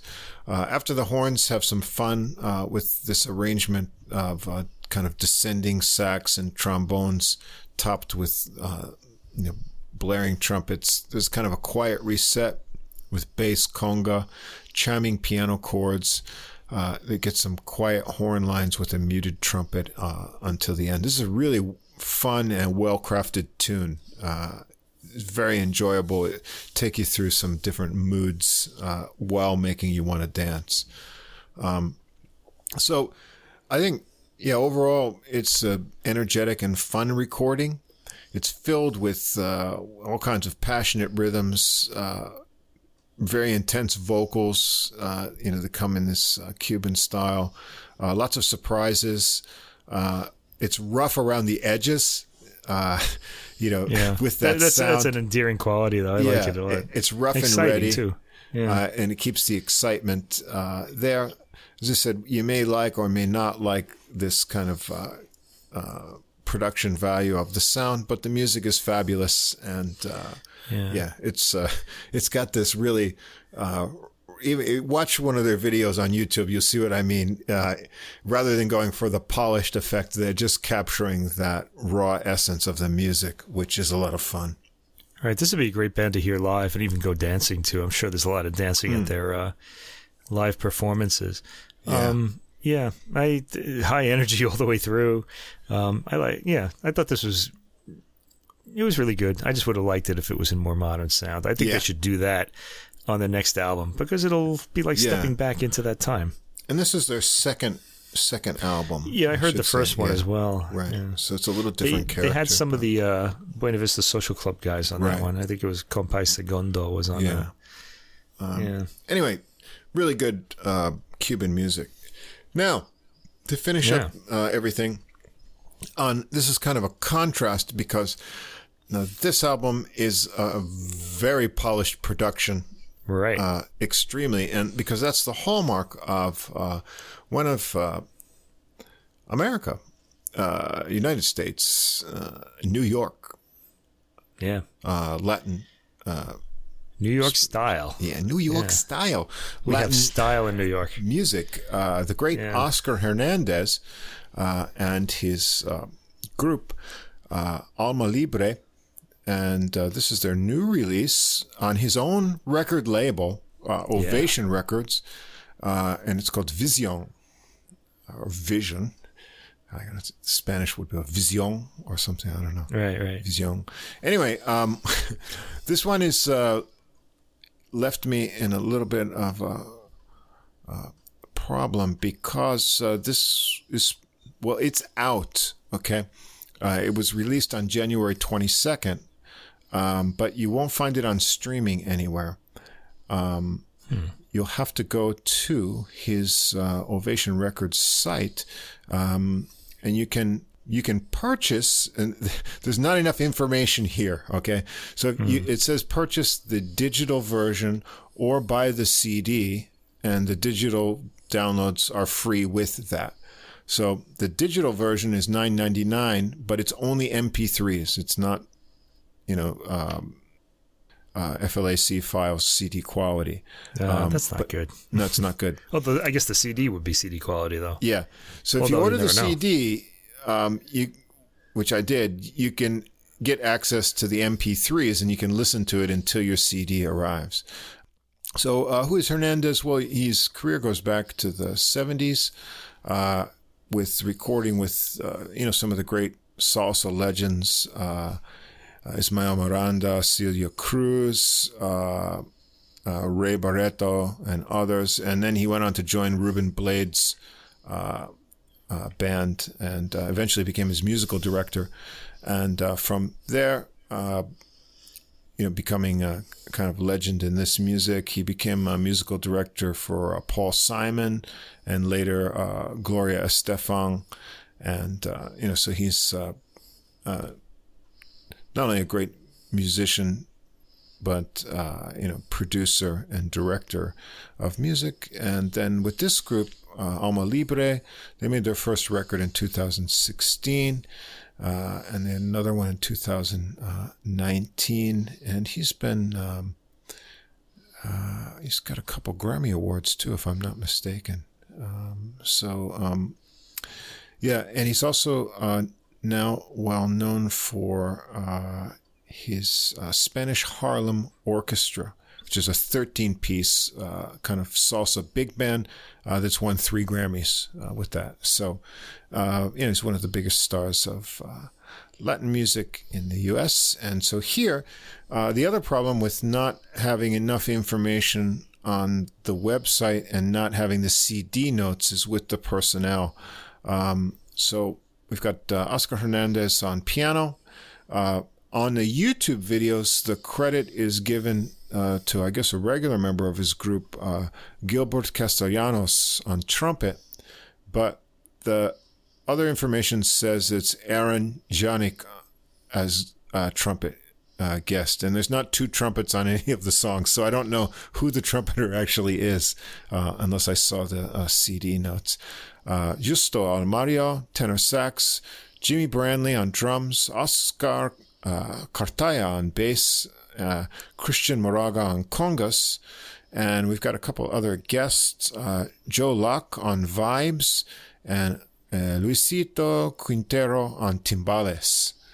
Um, so the uh, recordings start out with the title track Vision, and um, this one, uh, I think, setting this style of music, the bass is so important uh, for the feel.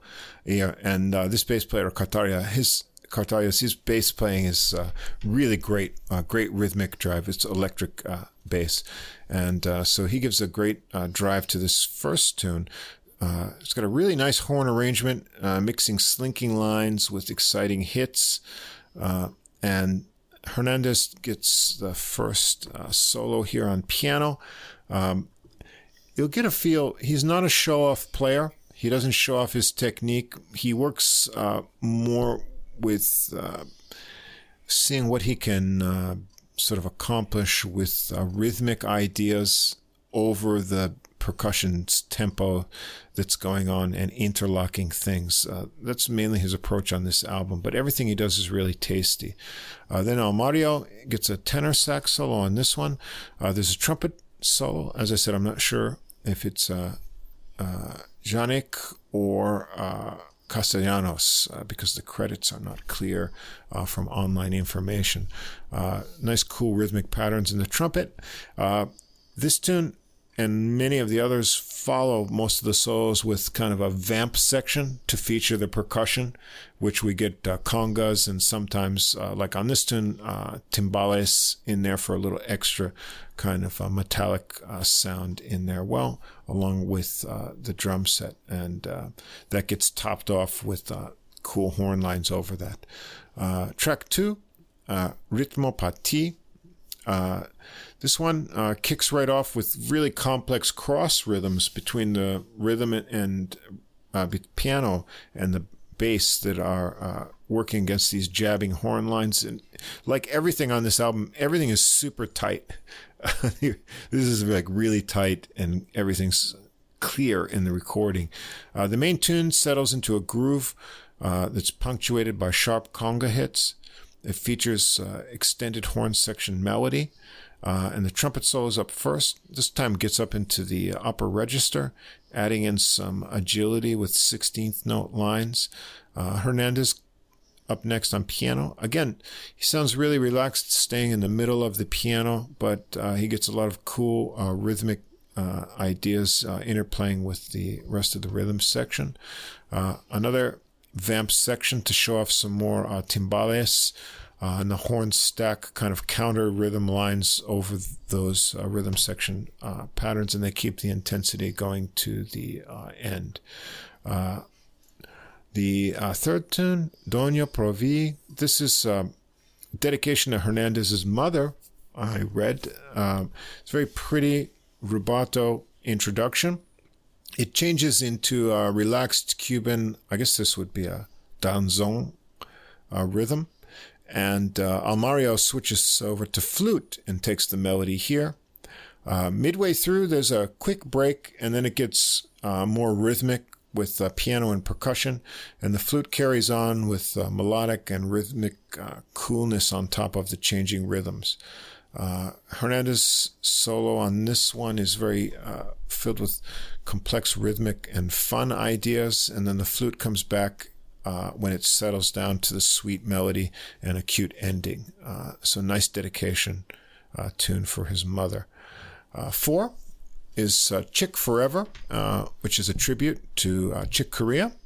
this one really relies on Cartaya's bass, which drives the rhythm in a perfect sync with the drum accents. The horn lines are cool, and the end of the melody features complex and cool accented figures. Almario gets a smooth uh, tenor sax solo on this one, and then Hernandez uh, has more, a little more running uh, fleet figures in his solo than we've heard so far, And uh, Cartaya gets a bass uh, solo uh, with really nimble uh, lines uh, on this one as well. And then there's a, a little percussion feature before a repeat of the melody on this one as well. Track five is called Make the Move. This one starts with kind of cycling piano chords that lead uh, to a horn line with repeated uh, descending figure and then ending in this kind of cool triplet pattern uh, that's synced up with the bass. Uh, Hernandez takes a piano solo here, which is a little more spacey and adventurous because this tune features some uh, more modern kind of jazz harmonies. Um, Almario switches over to soprano sax on this one uh, for a solo. It's a trumpet solo here as well. And then uh, percussion section with a conga and cowbell got to get some oh, cowbell yeah. in there. Uh, so that adds to it. And before the melody repeats, and it ends up on that cool triplet line that builds tension to the end. So uh, this is a little more modern, jazzy influenced tune. Track six, uh, Tributo al Son. Uh, this one has kind of a hypnotic bass interval uh, bass line to it, uh, and uh, percussion there too. And it's a flute feature for Almario.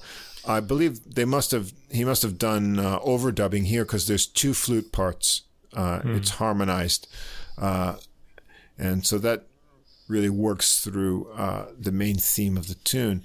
Uh, Hernandez's piano solo toys uh, with the rhythm beautifully. It's like he stretches out the rhythms, but still stays, you know, into the groove.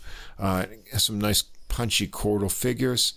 Uh, Almario takes a uh, flute solo as well. It's a really fun, fluttering kind of uh, dancing flute sound. The rhythm under the flute's really infectious. Uh, this is a really cool Latin groove to it. Uh, and they finish up repeating the melody, and the flute doubles up again. Uh, it's a nice effect. Track seven, Don't Stop Now. This one is uh, kind of a unique arrangement. So the soprano sax and bass both take the melody and so they're doubled up mm. on that uh, to a cool effect over these kind of spacey piano chords by Hernandez. So with the weight of the bass under the soprano sax, it's a it's you know it's a very big gap in the register of those instruments. Uh, and then it switches up. The sax takes the melody when the bass gets back to adding a rhythmic bass line. Uh, and the sax has some cool trills, but there are spots at the end of phrases where the bass joins up and they're synced again. So you get this kind of separation and rejoining effect that's cool. Uh, Hernandez has a solo here uh, that ends with uh, figures o- over holds by the band that kind of s- sets up this like stop of the motion, which is kind of interesting. Uh, that also happens in Almario's uh, soprano solo as well. Uh, a, this this pianist likes to play like sort of across the groove. He does this on a few tracks. Yeah, I notice it's like his sort of style. It, yeah, like if they're playing three, he'll be playing four. Dissecting like and working through the rhythms. It's all about rhythm with him. Um, right. Which I mean, that's the the real interesting thing of you know this kind of Latin music is the complexity of the rhythms, and he's always thinking rhythmically. Um, there's another percussion feature vamp on this one, which continues into kind of interchanges with the sax, and then uh, the bass double line thing comes up again. Uh, track eight is called Spring. This is a breezy melody, and this is cool. Uh, Joe Locke comes on with vibes, and the vibes are paired up with Almario on flute. And a real pleasant surprise, too. Yeah. And there's a flugelhorn mixed in here, too. So you get this huge, thick sound of multi, you know, uh, timbres on the melody. Mm. Uh, it's really nice, and uh, that goes into a vibe solo by Locke. Uh, he's really relaxed with this groove. He floats, you know, this kind of floating mallet work. Uh, it's really pretty. Uh, fits in here, and underneath it all, through this whole album, but you hear it and focus on it spots. This Cartaria's it's kind of dancing bass. It's just you know adding this great kind of uh, pulse of of rhythm to it. Uh, Hernandez is next on piano, and then there's a also a very fluid uh, flugelhorn solo. Uh, and when they come back to the, repeat the melody, the flugel, uh, which really blends in. I didn't hear it in the first section of the melody the first time I heard this song, but he gets some nice solo flurries at the end. So you realize, ah, the flugel's mixed in there as well. Hmm. Track nine is called So Believe It. Uh, this one starts with aggressive descending uh, unison melody lines on the bass and flute, uh, again together playing against the uh, the band. Uh, there's a lot of tricky rhythmic play in the lines. Uh, Hernandez comes up for a solo here that kind of ends in a sort of uncharacteristic upward kind of flourishing run. He shows off a little bit and it comes up. Uh, Almario is next uh, on an intense flute solo. Uh, this is yeah. a really good flute solo. Lots yeah, of fast I, flurries. I highlighted this one as well. Yeah. It's got this uh, arabesque sort of climbing yeah, like, motion, and then it gently descends like a leaf kind of in the wind. I thought breathy you know? and cool. Um, things break down uh, in this one for some percussion and conga fun again, and then the flute and brass come back on top until the melody returns. Uh, so this is the, I think the flute highlight uh, on here is really nice. Yeah, I'd say sometimes you just get those uh, moments when yeah. people really shine, and this is it for the flute. Yeah. Mm-hmm. I was looking for those on a jazz record. And uh, then the last track, uh, virtually here. Uh, this one's kind of cool.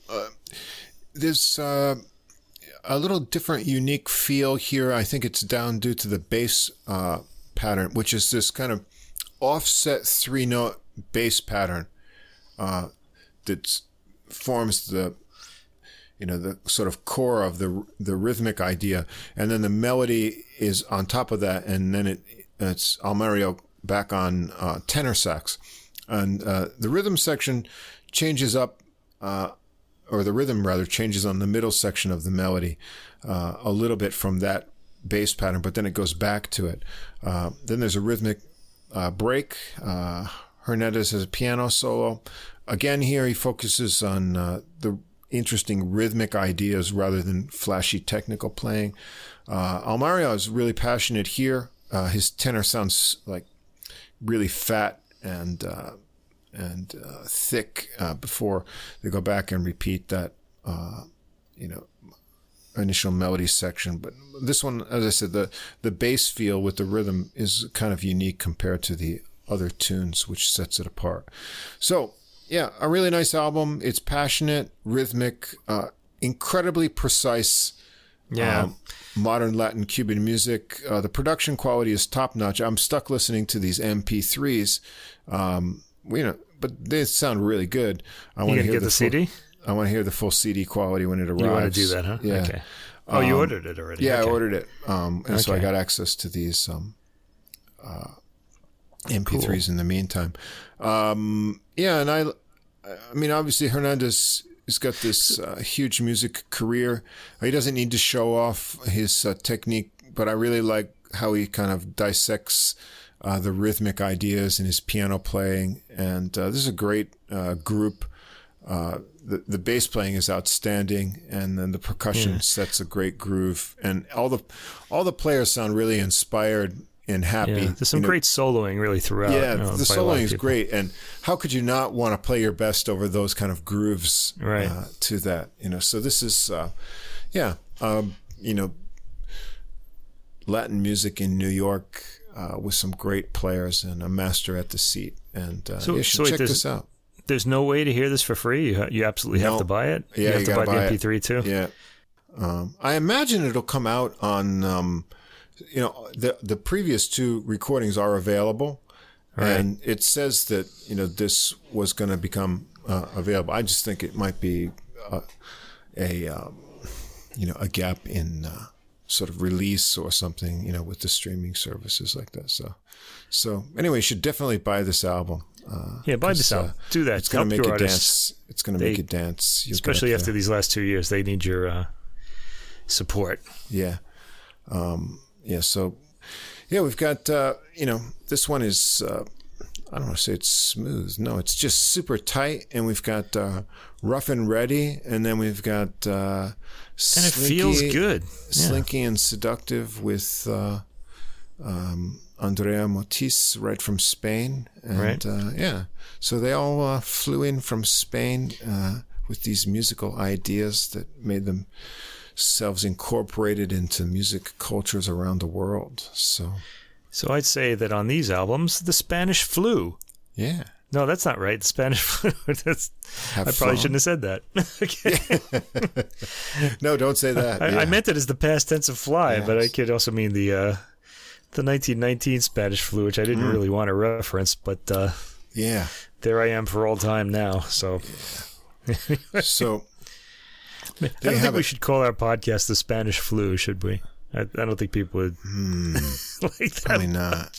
It's it's it's uh, funny how one vowel can kind of transform everything there. Huh? Yeah, English is funny like that. So is really every language, Every though. language, so yeah. yeah, Uh, it's part of the pleasure of being alive, isn't it? Yeah, especially some of those languages that don't have many vowels. You know. Yeah. I wonder if we ever like learn to like you know, you know, transport our thoughts like telepathically. If the same thing will happen, there'll be like sound alike uh, telepathic uh, signals that you'll just kind of confuse or something like that. And Oh, yeah, sounds sounds too complex of an idea. Yeah, worth a short story. Anyway, we'll have to look into it. that's right. So anyway, At least imagine imaginatively. yeah. Woo. Get a lot of ideas on this podcast, listeners. It's a whole idea for another kind of podcast uh, episode. Well, a whole kind, a different kind of podcast, Yeah, really. I guess Yeah. beyond our musical realm. Well, this has been episode 49, a special Spanish themed episode for adult music, the podcast with music for the mature mind. And uh, once again, we'd like to remind you to uh, please uh, like, subscribe, follow us uh, on whatever platform. Take a moment, give us a rating, write a review. If you want to contact us directly, you can get us at Adult Music Podcast, all one word, at gmail.com. We're also on Facebook now. You'll find our, uh, Yeah, we got to work on that page a little bit more. I should have a look at it and see what's yes, if you can to add do. something to it. Uh, but the episodes are there. You can also comment or contact us through there.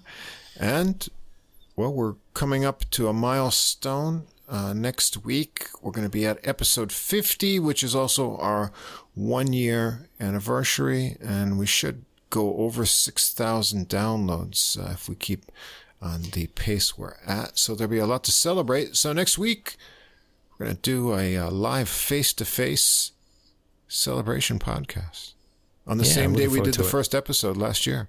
Is that right? Yeah. Friday? Is that right? Yeah, the, uh, Look over here. It is. Yeah, the- it's going to be the same recording day, yeah. So, February 11th, our first anniversary of recording. Uh, The, Yeah. the podcast actually went up on the 15th, I think. Right? yeah, a little bit February later. 15th. But we'll yeah, I get have this the one up. dates written down. I kind of. We'll get this one up on Monday as usual. But face to face, what do you say? Steaks? Have you had Is a that steak going to in be? a Yeah, I guess. I don't know. Would it be awful to have steaks? I don't know. It's never awful. I never eat steaks, so that's always a good thing right, well, we'll have some steaks and some on my own. and some wine and uh, celebrate one year of adult music. Yeah, we should get champagne. We could do that too. That could be nice. I'll look into it. Yeah, I think we'll maybe uh, take a couple of commemorative photos uh, to put yeah, up on the Facebook. one year anniversary. So if you want to see uh, some handsome mugs, you'll have to come to the Facebook uh, page Right. next week. I'm looking right. forward to it. Me too. So, so yeah, well, but I have to we have to listen to these uh, tracks really early this week. That's cool. I, I'll That's get cool. to work tomorrow. Yeah. Yeah. So anyway, we'll see you again for a special 50th episode celebration next Woo. week, and uh, check out. I can't uh, believe it's been 50 episodes. I can't believe it either. How I can't believe that? it's been six episodes this year. That's like coming on like 300 albums. That's, That's a lot 300 to. albums. It's a lot of albums. And to think that we listen to much more than that because we're still Yeah. listening to other things along with all this stuff, you know? Boy, life well spent. What do you think? Yeah, I think so.